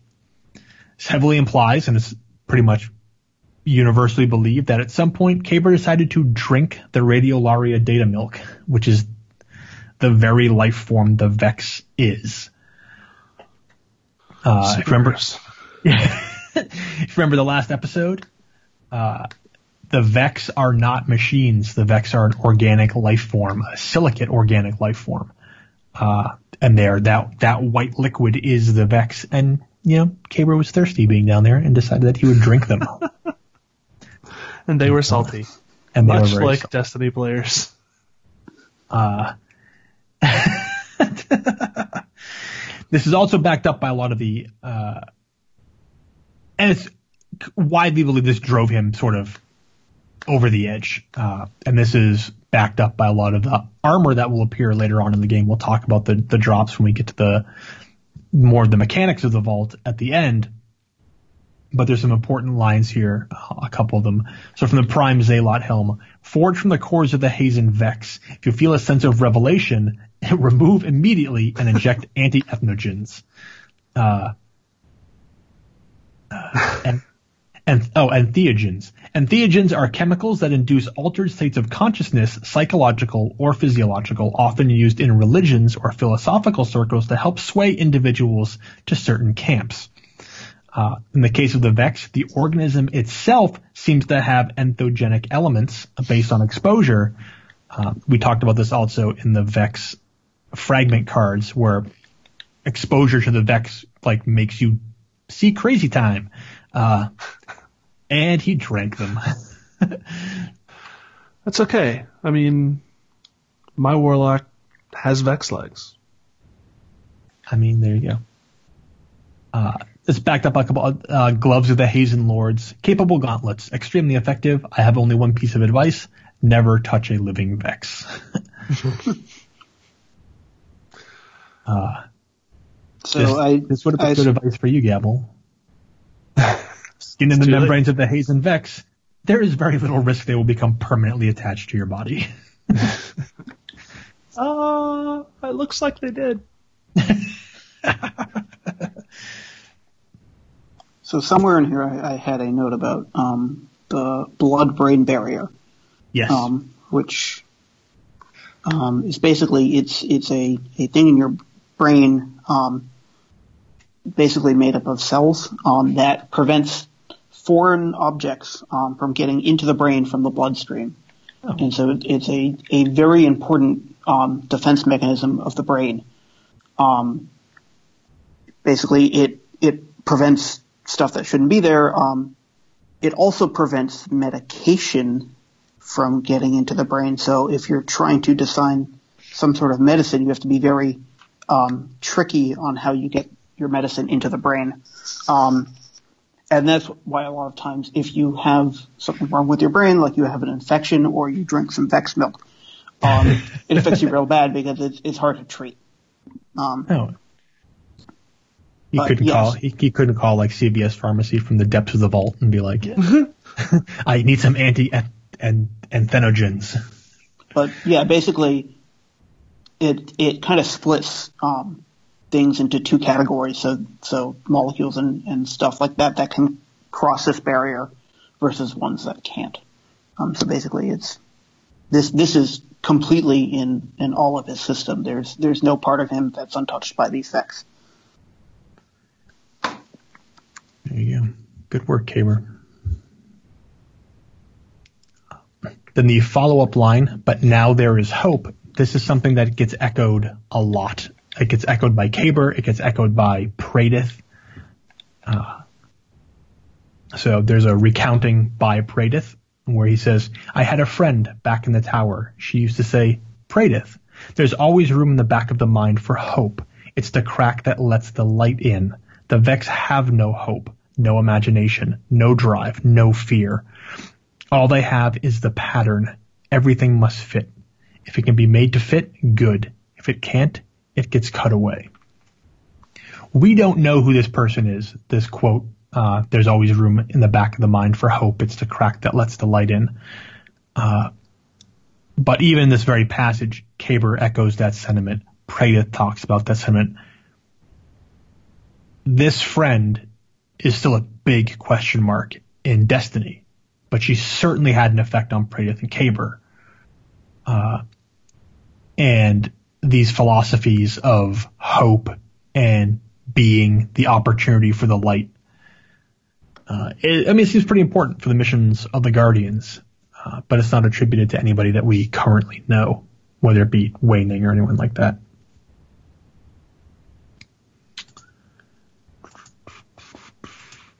So, and that's the same thing here with, with and let the light in. So, uh, be cleansed. This will be important later. right? Take a bath. Uh, I have some notes here on. I have made a shield. We'll talk about this way more in depth when we talk about the Aegis itself, uh, because the Aegis falls both in with the the mythology of destiny and the Vault of Glass, but also with Greek and Roman mythology, where the word comes from, uh, and how that relates to the names of a lot of the Vex and the mythology behind a lot of the Vex. Uh, so, but Aegis means the, the protection, backing, or support of a particular person or organization. It's a modern concept of doing something under someone's aegis means doing something under the protection of a powerful, knowledgeable, or benevolent source, which is exactly what the Aegis is. Uh, but in the mythology, the Aegis was the shield of Zeus, sometimes the breastplate of Athena, uh, crafted by Hephaestus, god of blacksmiths. Uh, Hephaestus employed cyclopses in his forge, and the Aegis bore the head of a gorgon, so you can sort of see where that's going. now, the allegories speak for themselves. Uh, also, we'll talk about this when we get to this part of the vault. The idea of shields, especially shield patterns from geomancy, are incredibly important to the vault and Alpha Lupi. Uh, the relic being an Aegis, which is a shield, uh, the seven pointed star of warding, um, the shield against demonic opponents, Lesser Key of Solomon, the Templar shield. It's all it all fits together, man. Uh, Illuminati confirmed. Um, I, a, a brief note about the uh, the lead and the light quote, um, which, if you managed to pay attention to the last episode when I talked a little bit about quantum mechanics, um, I don't know if we cover this later um, in this episode at least, but there is a deep relationship between um, what causes timelines to split and kind of background noise in quantum mechanics. Um, and so kind of letting in the light is in a, a quantum sense, letting in all this background noise and, and particles is one way to mess with timelines. Um, so it, it's meant both literally the light that the Guardians wield, but also letting in the light would, would really mess with the, the quantum um, computing and the quantum devices in the vault um, because you're letting in all all these particles that the Vex um, didn't really plan for. And they have a difficult time predicting as well. Yeah, that seems like it. I think the implications of letting in the light, and like it sounds like a little a little floofy. No, no insults to warlocks. Uh, but yeah, on a, I guess like on a quantum level, that's that's really important to to messing with them. So there you go. You think Kabr was a quantum physicist? Uh, break the unbreakable. This will be important later. Uh, yes, Gavel. That is a brave reference to changes the fate. Uh,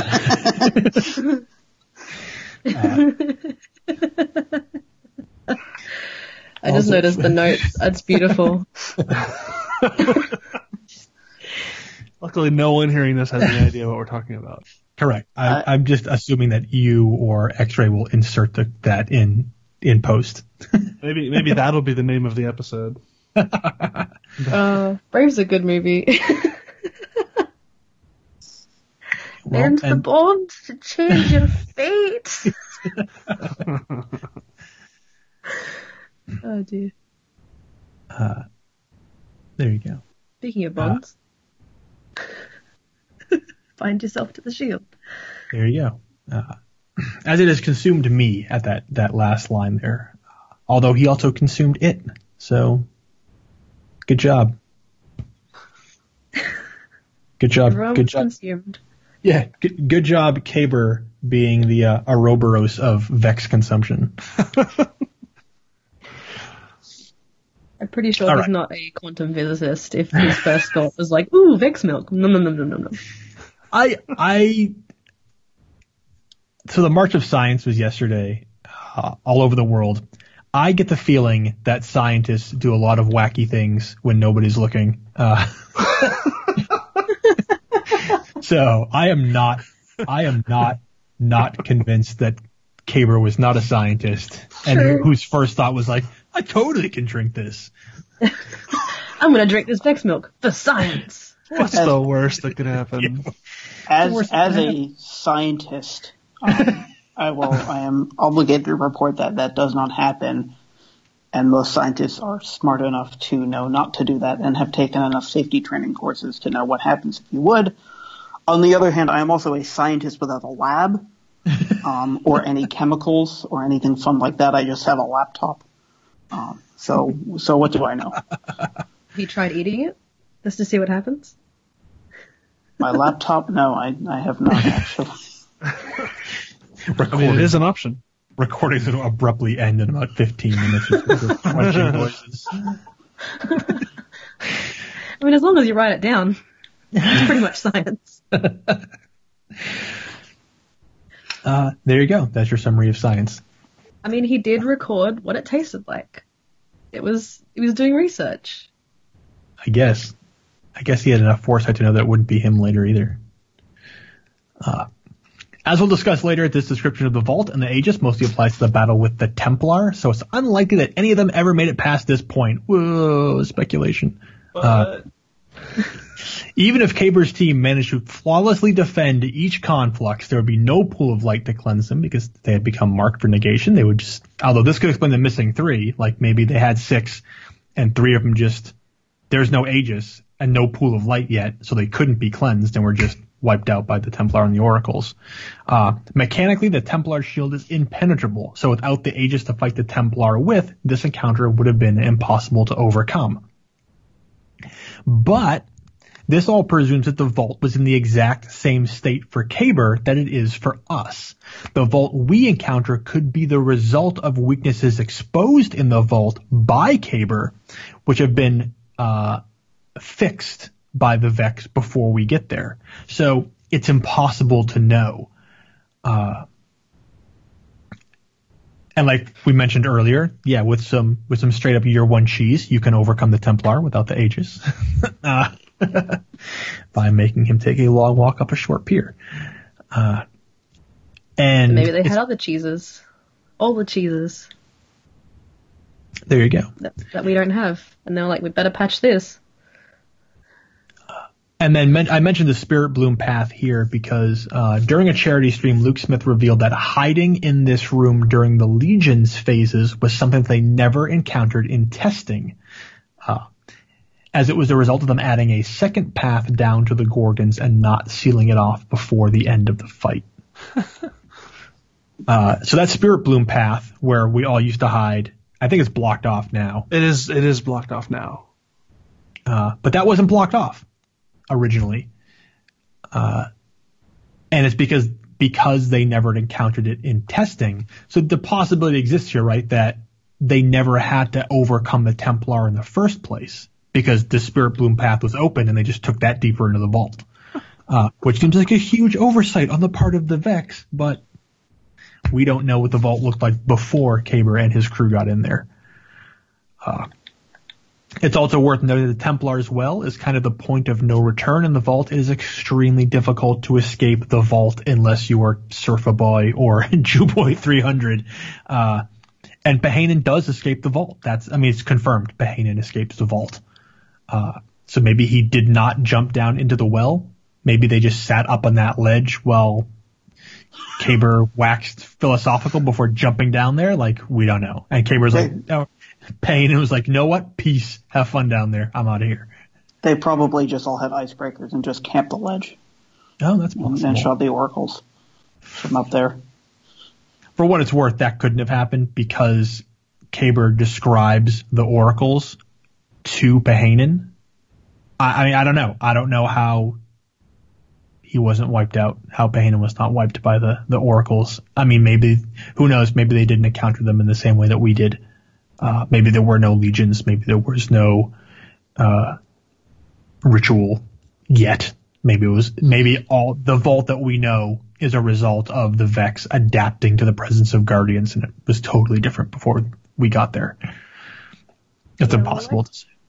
like you were saying, it's presume we're presuming that it's the same for us as for them. Like it probably wasn't.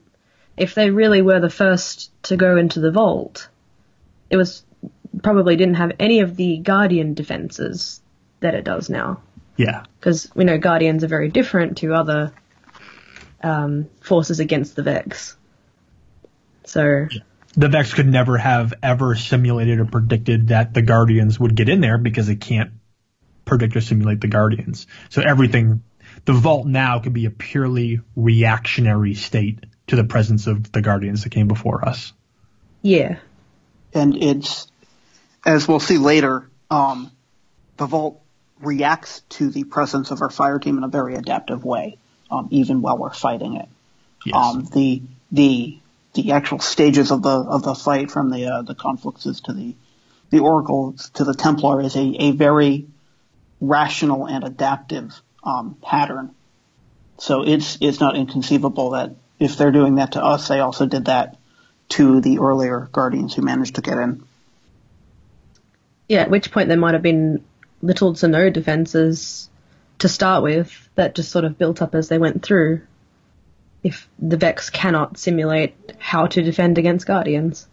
Yeah. And there might have been more paths in and out as well. See? I mean, down to the uh, down to the Templar is um, it's a big gap. There could have been something there in between that is Correct. now gone. So Yeah, there's no, there's no telling. And this is what, one of the things that makes the Vault so great, right? Like there's just, the possibilities represented by the Vault are just infinite. Uh, there's a lot of what ifs Yes. or possiblies.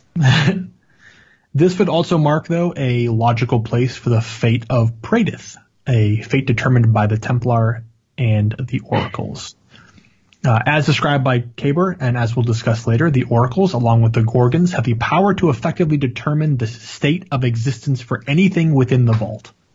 Uh, in what is probably the most terrifying piece of flavor text in the game, the original fate of Praedyth was described on Praedyth's timepiece. Uh, and that reads, He was skipped like a stone on time's ocean. This is what's left. Uh, and there's no known attribution to that quote. It just says unknown. Uh, so yeah, that is, that is the nightmare you face when you go up against oracles that they can just decide, you know what? You, you don't exist. We're just going to put you somewhere else. Uh, or maybe no place. Or maybe just, you know, send you tumbling through infinite time. Uh, this was once described as weaponized ontology, uh, which is a term credited to a Reddit post that is now deleted, uh, which included a description of the Vault of Glass before it was released. Uh, I'm going to save a lot of this discussion for the next episode.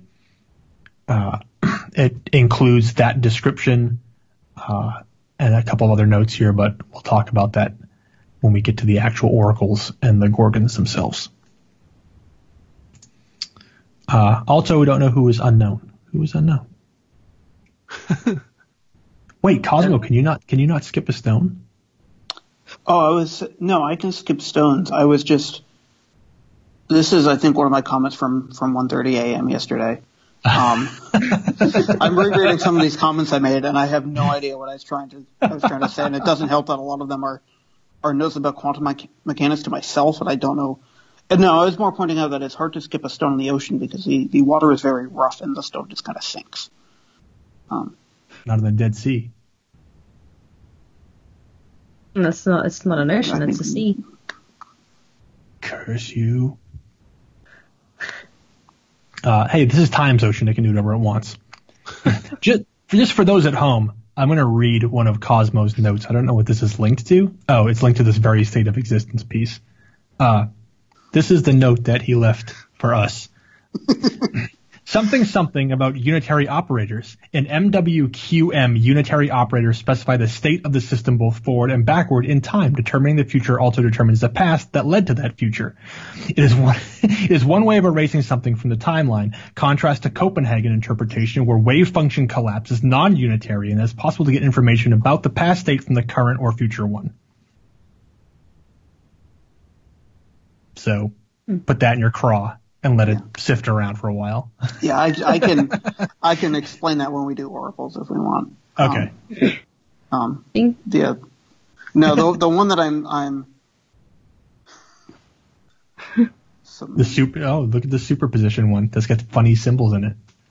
oh yeah, that that was today when I Straight line x1 caret and straight line x2 caret is not at both straight line x1 caret and straight line x2 caret. Yeah Pipe. um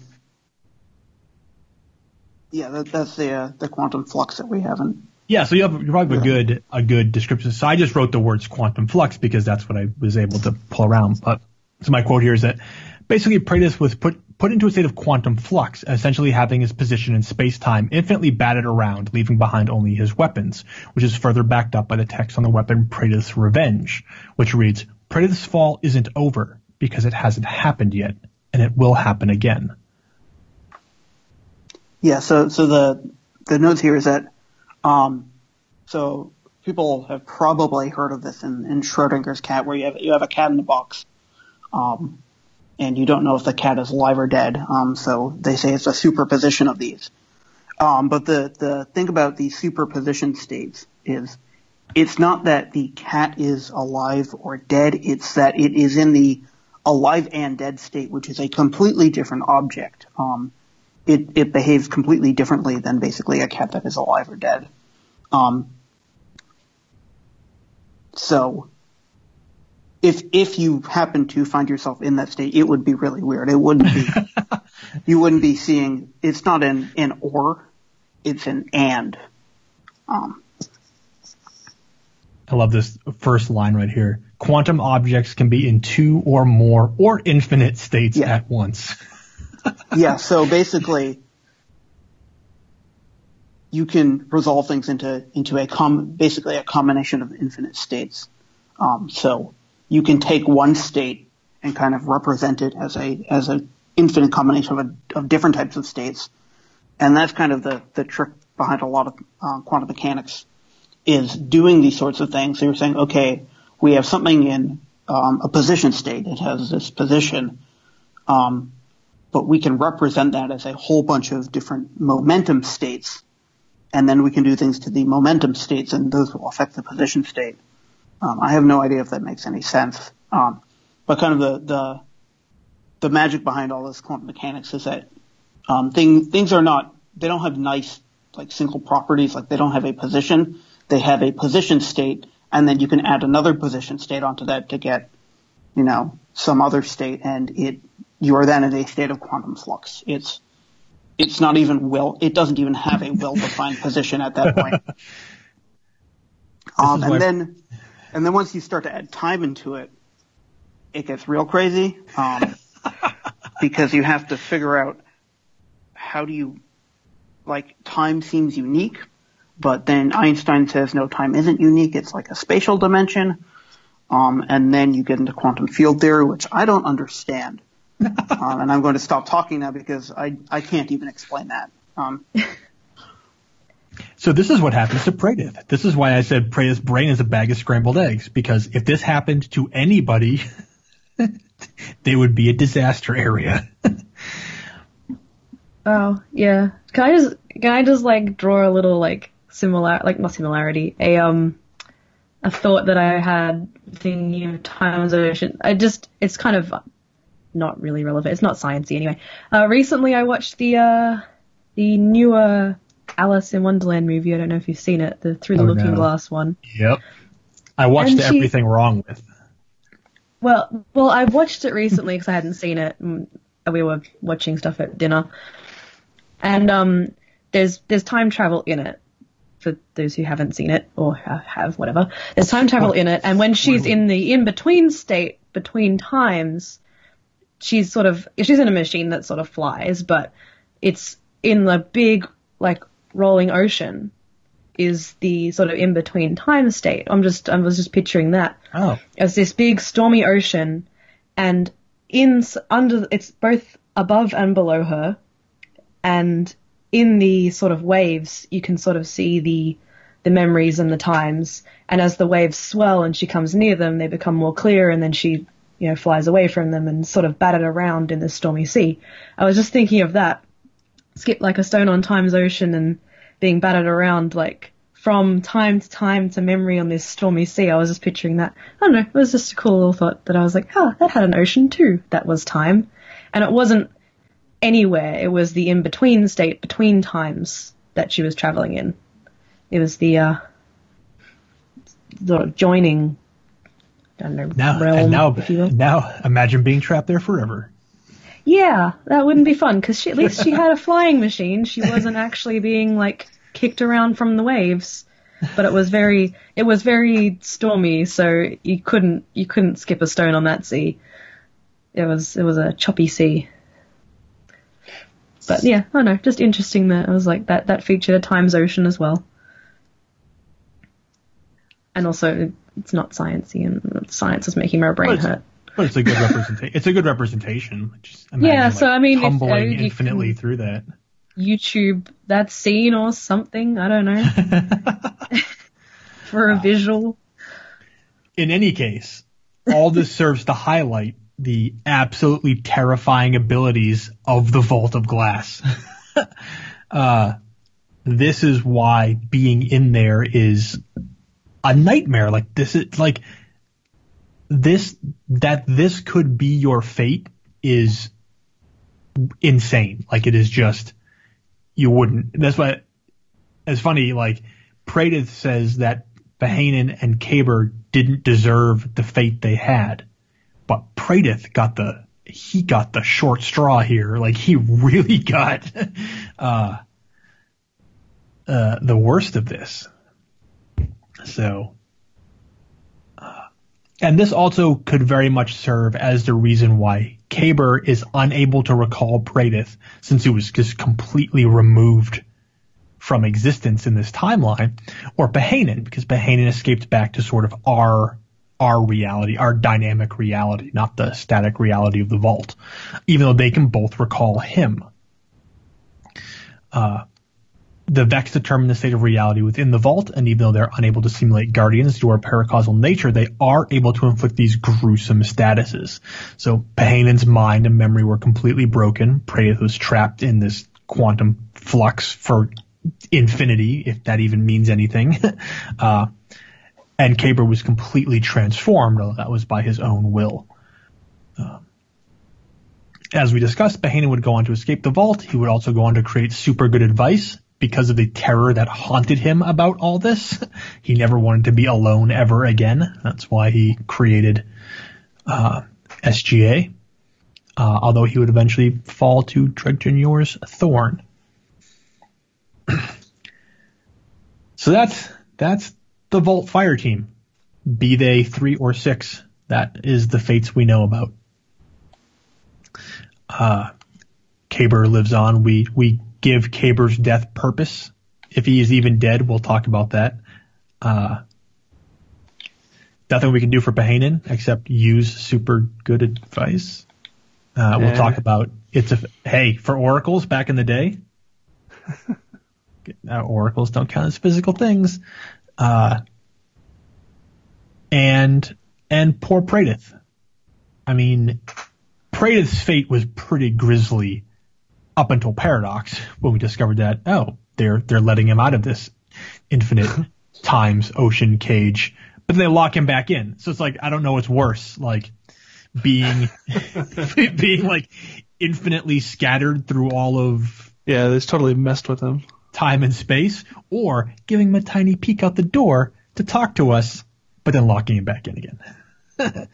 and who even knows? Like maybe we don't know if everything that Praedyth recorded that we hear in Paradox happened a millennia ago. Who, who knows where he ended up? He could have still been long gone by the time the Vex opened the door. Like we don't, because all this is coming from the Vex, how can you trust any of it? So, Or yeah, it could all just be a fake message too. Yeah. so There's I a mean, can't find this right now, but the line about before and after stars, um, yeah, which that- is some serious time traveling. That's billions and billions and billions of years of of being flung around time. Um, Yeah, that is Kabr's recounting of the oracles to Pahanin.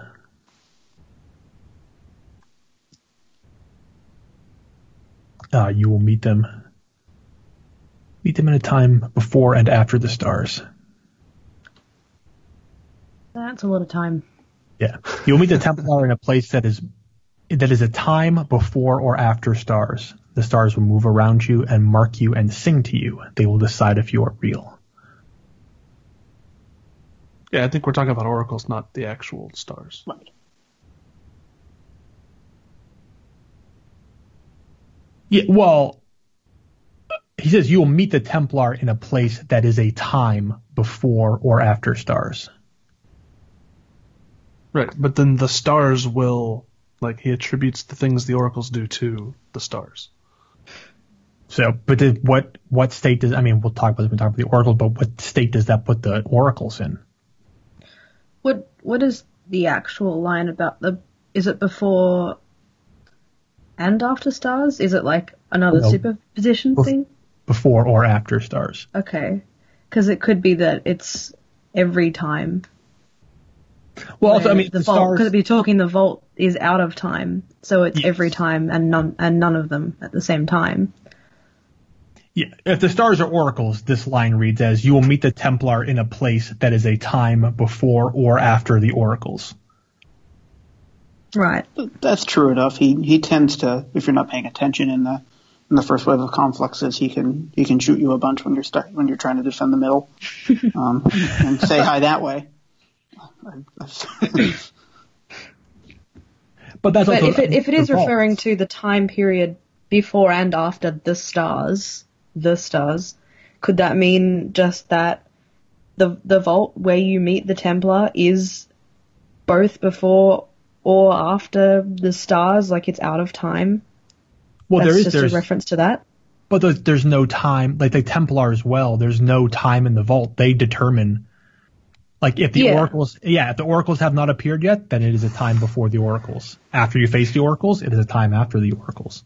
Like they, I guess they, I'm I'm just thinking if he's referring to outside time of time in in the universe, the vault is before or after because it's outside of that. That's I don't know. I was just trying to think that. it's that it's it's it's both and neither and because it's it's not part of the same timeline. It's out of, outside of that, outside of the timelines. I'm okay with that. Because Uh, I don't know, it just seems odd. I guess I guess it makes sense with referring to the oracles as stars, but it just seems very mixed around. Maybe. I know he does late, like later in that in that scenario. It doesn't sound like it to me. The impression I get is not that he's referring to the oracles. But then he very specifically does and refers to them as stars. I guess. I don't know. Wibbly wobbly, timey wimey. Yeah, exactly. I mean, for what it's worth, it certainly gives a whole new meaning to the, uh, the trials of Osiris weapon, the water star. I'm going to shoot you with the oracles. Right into time's ocean, which is made up of water. I mean, they are in a well. They're at the bottom of a well. True. Uh, anyway, that does it for for Kabr and his team, uh, and there's no known recordings of anybody else entering the vault until we do. Uh, so, and over the course of the entire Destiny story, we enter the vault three times in in the canon. Uh, the Vault of Glass raid, then again in Wolves Gambit, which is in the House of Wolves story mission, and then again in Paradox, which is a Taken King story mission. Uh, we've discussed we've discussed Wolves Gambit and Paradox. We've definitely discussed Paradox. Uh, I don't know if we discussed Wolves Gambit at depth. I think I think we did uh, mostly when we did the House of Wolves sort of stuff. Yeah. Mm-hmm. Uh, but also, again, so from what we've just described, imagine Skolas has control of the oracles. That's not terrifying at all. Uh, You wouldn't know what to do with them though. well, and as we'll discuss, we don't know these powers don't extend beyond the vault. Like the vault is a very controlled environment for these things to happen.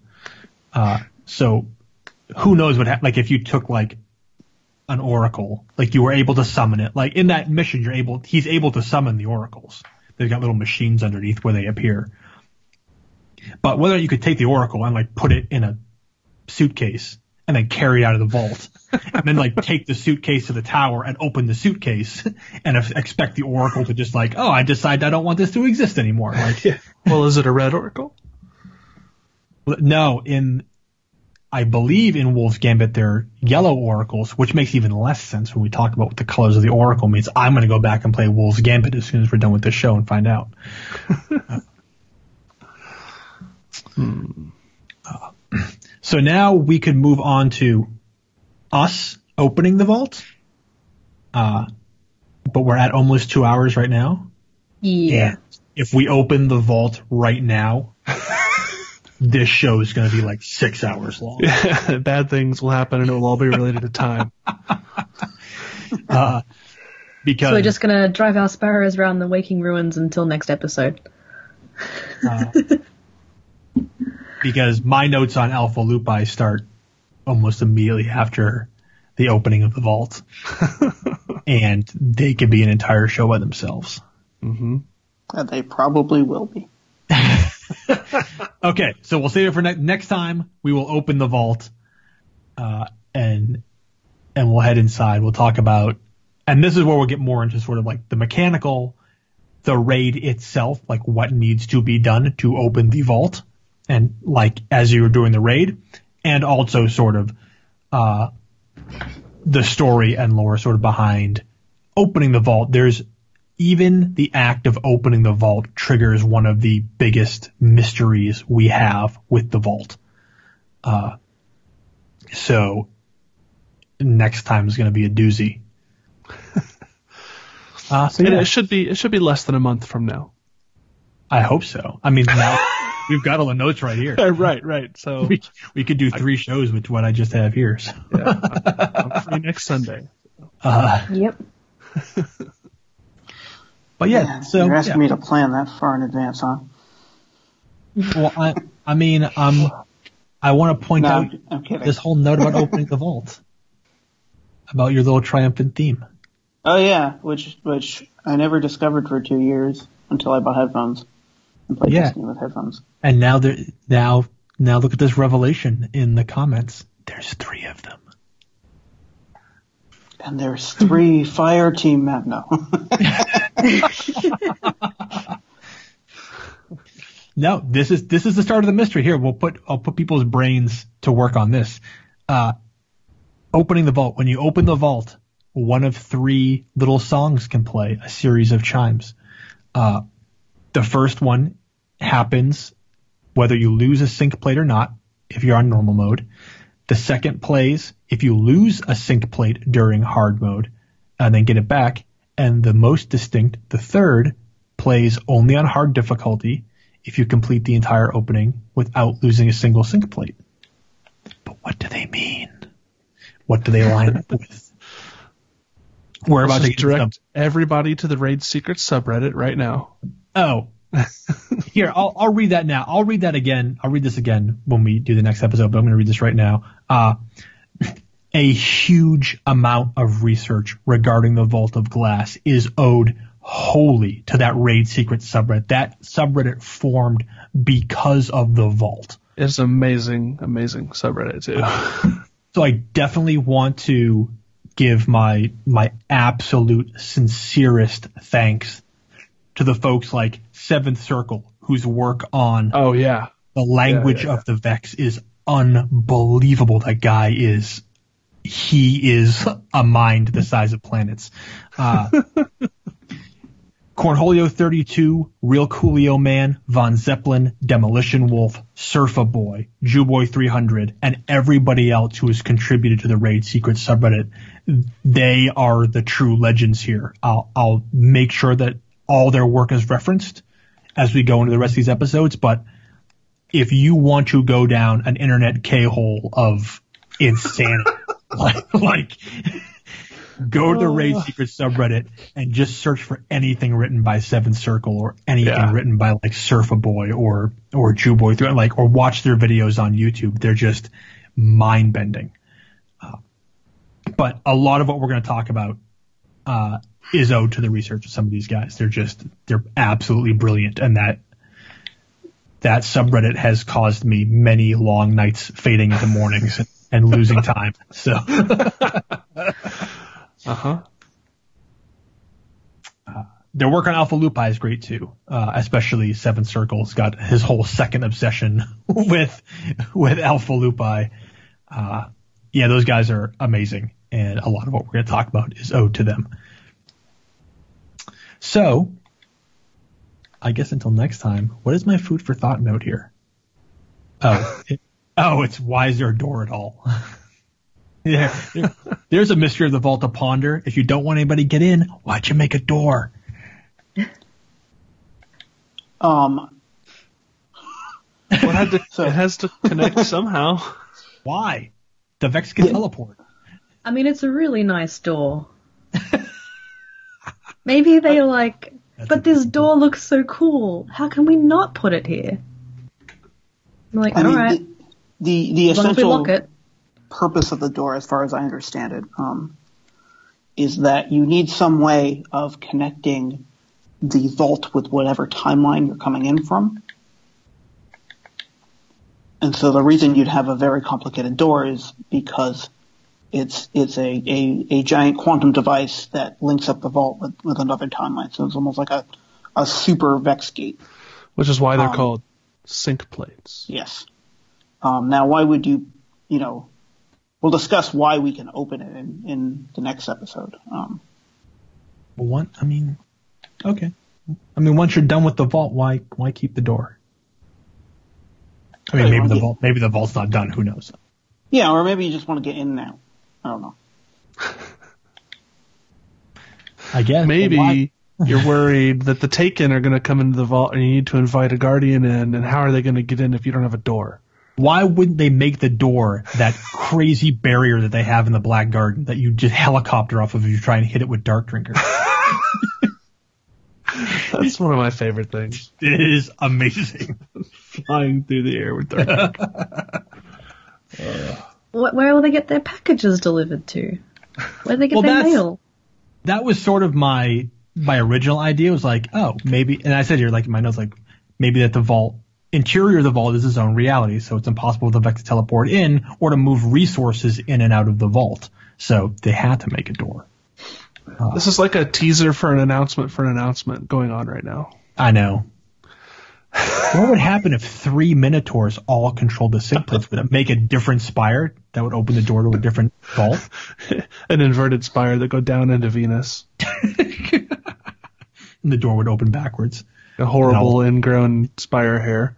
all time would come rushing out of it instead- instead of going in. All right, we're done. Next time.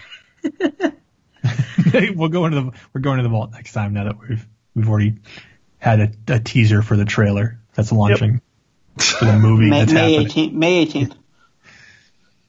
18th. We promised to put it up before May 18th. Maybe. Yes. Oh, isn't there some there's some live stream reveal, isn't there? That's the Destiny 2 gameplay reveal. Oh.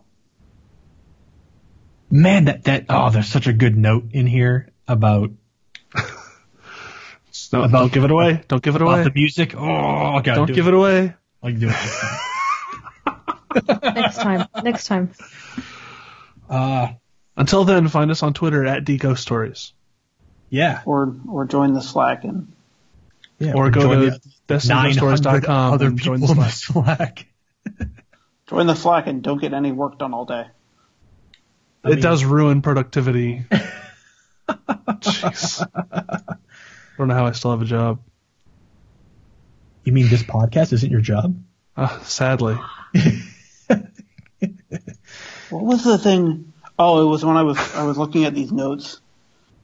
When I was like, I was like, I have, I have stuff I need to write about quantum mechanics that isn't this. I was just totally distracted.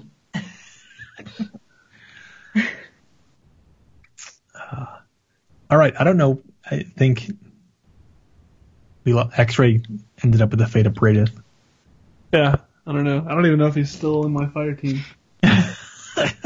Uh, my controller's off because I haven't been touching anything. There we go. Uh, yeah, he's still active in my fire team. Where is he? He's playing Dark Souls. I run over here and find him. He's not playing Dark Souls. Go sarcastically slow clap at him and see what happens. I can I can praise the light at him. That's my currently equipped emote. Oh, well, that's good enough. Yeah. Also, my robe is glitched. What? How? is it miss- is it missing the bottom half? Yeah. Oh yeah, that's fun. When Warlock, Warlock decided to just put on sweatpants today. yeah. I just I'm not going to anywhere fancy today. I'm just gonna keep my yoga pants on, my Vex legs. Awesome. I mean, you can't Oh, take you them have- off. You have the Vex legs too, so that's gonna look extra derpy. X-ray actually just left my fire team. No. Oh well, I think we lost him. He's lost to time. He's lost the time. Lost, lost in the dark corners of time. hmm Oh wait, That's that's that's for that's for a later episode. Speaking of lost to time, I, that's that's. Like, I know we just talked about it. I, that's probably my favorite like theory of if there was six people, and um, the oracles, whatever, just wiped out three of them entirely, just completely and totally. Yeah, like you don't exist here. And you Like, never ha- you that's- never that's have. why they- yeah, that's that's my favorite because it just makes it so much more terrifying. That's like they don't remember them because they no longer exist at all. Yeah. The, the, and then there's the interesting gameplay element of when you get died to being erased from time, your ghost is still there, which in gameplay terms they need that because in normal mode you need to be able to pick them up, but maybe they got wiped and their ghosts were, were just floating above there waiting for waiting for somebody to res them and, and nobody did. Well, that's one of those things too, where if, like, say, if you're speaking in terms like this is a giant quantum computer, and it's it creates a set of criteria where you know where the variable is guardian. So like, if blank guardian equals zero equals null, guardian's gone. There's no, there's not like there's an addendum statement for the ghost a guardian can be wiped, can be killed, and its ghost floating around, or you can destroy a ghost and the guardian can still exist. So, where the Vex may have never even encountered a ghost before, they wouldn't even know that it was there to erase in the first place. If they can't Yeah, predict us, they can't, yeah, they can't simulate us. They'd have no way of knowing that a ghost even existed. So, Yeah. Uh, so Kabr does say they took they took his ghost, but maybe they took the ghost to study it because they'd never even encountered one before. And it doesn't say anything about if there was other people and if they had ghosts and what happened. Maybe they were recorded over the top of and left around. Yeah, well, and then that's the other thing, and that's like a weird thing with Praedyth, where it's like, did Praedyth know these dudes and was like, I'm just gonna take their ghosts and stick them in my pocket because I might need them later, and then was like, hmm, and then like recorded his messages over them, like, hey, ghost, I'm gonna need you to leave a message here. Doop. Uh, or was he like, oh, what is this ghost doing here? Because he had absolutely no possible way to recall the guardian it once belonged to because they had been so thoroughly evaporated from existence. Yeah. I mean, and if you, Well, like we do, when we find dead ghosts, what do we do? We return them to the tower. If he grabs them to take them with him, Oh, To I return. don't do that. I just leave them there. Collectible collectibles though. That's that's the one achievement I'm missing, or trophy, I guess, on, on PlayStation. But we awaken them. But collectibles. But if these were live ghosts, just kind of wandering around like, why am I here? Hang on. Then Praedyth be like, oh, I'll take you back to the tower. Yeah, like, stick him in his Yeah. pocket, in his backpack, quotes, wherever ghosts go. then he has them with him to access. Who let this It's go entirely through? possible. And it might explain why they have, if he's being tossed around on, on the seas of, of time, and he's got those ghosts with him, it's it possible they recorded glimpses of other times. And when he got that little window to talk to us, they might have, he might have chucked him out in a hope that they go somewhere. Who knows? Oh, that yeah. So that goes back to the uh, the mystery vault of glass one, two, and three. Yeah, that's like they that could have been the ghosts with him being tossed around in time, getting glimpses of other times. And Yeah, then and then that's that's like cuz the dead ghost memories it's like it's its last memory or something before it dies. So it could be when he got a window out, he just chucked these ghosts out or they got out. And that's when we found them because we were summoned by his little talking. Well, I what don't I mean, the number three unfortunately says, well, it says from a ghost's field of view, but it's also like if if these three ghosts belong to the three erased guardians, like the these recordings could be the last, yeah, like the last things they experienced as they got like flushed out of existence along with their guardian, but then only the guardian ended up going down the drain and the ghost still existed. So like this is the last thing they experienced before the complete and utter erasure. Yeah, which I don't know because I was thinking if if if um Praedyth took the ghosts with him, which is why they have such because I the the impression I get when they erase you from time, it's not like you go to another time. It's like you're just gone. You're You're gone. just flat yeah. out gone. So they Cease wouldn't have memories of other times. But if the ghosts were with Praedyth being tossed around in Oh, the timelines, true. They would see these glimpses. And if they died at some point, that might be the last memories the ghost have is these glimpses of other times or being thrusted in and out of other timelines, which is when Praedyth then gets the window to talk to us. The little door opens to talk to Mm-hmm. us. That's when we go and find them, isn't it? That's when we find these other ghosts on that Yes. mission. Yeah, during, So the, during if the if the ghosts got out of the time stream, whether he sent them or they went, when he got that door, like yeah, that, see what you're that explains why we couldn't find them earlier in the vault. We could only find them then. Yeah. I don't know. He's got a good arm if he can throw a ghost from the bottom of the Gorgon's labyrinth all the way up into the Trials of Kabr. Well, it could be that they weren't even dead Oh at yeah, that point, but they were just so so gone from being in the vault without guardians and being in the time stream that they sort of, I will rest here, dead. Seems like a nice place to stop. Yeah, which can also explain why we find them in weird places Weird places, yeah. at varying levels of the vault. Anyway, sorry, just like random spin foil hat moment. Like, I like it. thinking why. For what it's worth, I don't like the theory that there were six. I like that there were just three, but there's a lot of evidence that supports six. Well, I just I like the I like the terror of being totally wiped from existence to the point where nobody remembers you at all. not even, not even your ghost. And it's it's somehow that's more terrifying than being lost in the time stream because you still exist, but these people would not exist Yeah. at all. But yes, anyway, we should end this. I want to have lunch. They were ones Lunch. turned into zeros. It's almost lunchtime for me. Almost no, it's it's not. It's it's nearly Well- 4 p.m., so I want lunch. Well, Sherb is in our future, so she's. In I the- am. She's in. She's in the lunch timeline. Yeah, that's the best timeline. All right, Yeah. that'll do it for us. Oh man, next episode is episode fifty. Wow. Ooh, we should do something special, like open We the are. Yeah, we are gonna do Yeah. something special. for Open the Vault Glass. Uh, awesome. Did, Oh, did wait a Gab- minute. Did Did you Gavel find a- fall asleep again? No, Gal, No. did you find another Alamir quote? Yes. Oh snap! Samsara one. It's a lonely thing to live forever. Alamir. Yeah. The only other mention of Alamir that I could find. Okay, well now we've got Alamir. Nice. Next time. Next time, who is Alamir? Mysteries of the vault, the vault, the vault.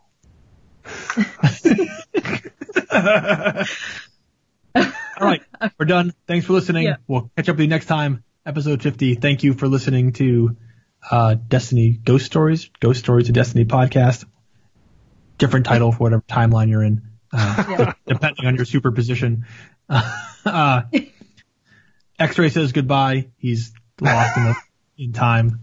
Uh, I am drop slash. I'm saying goodbye. Goodbye. Hi. Good night. Oh, thank you, Cosmo, for being on again. Yes, Yeah, thank, totally, thank you for totally. having me. My, my guardian's trying to wave goodbye, but but it's awoken, so it didn't let bow. All right, we're out of here. Bye.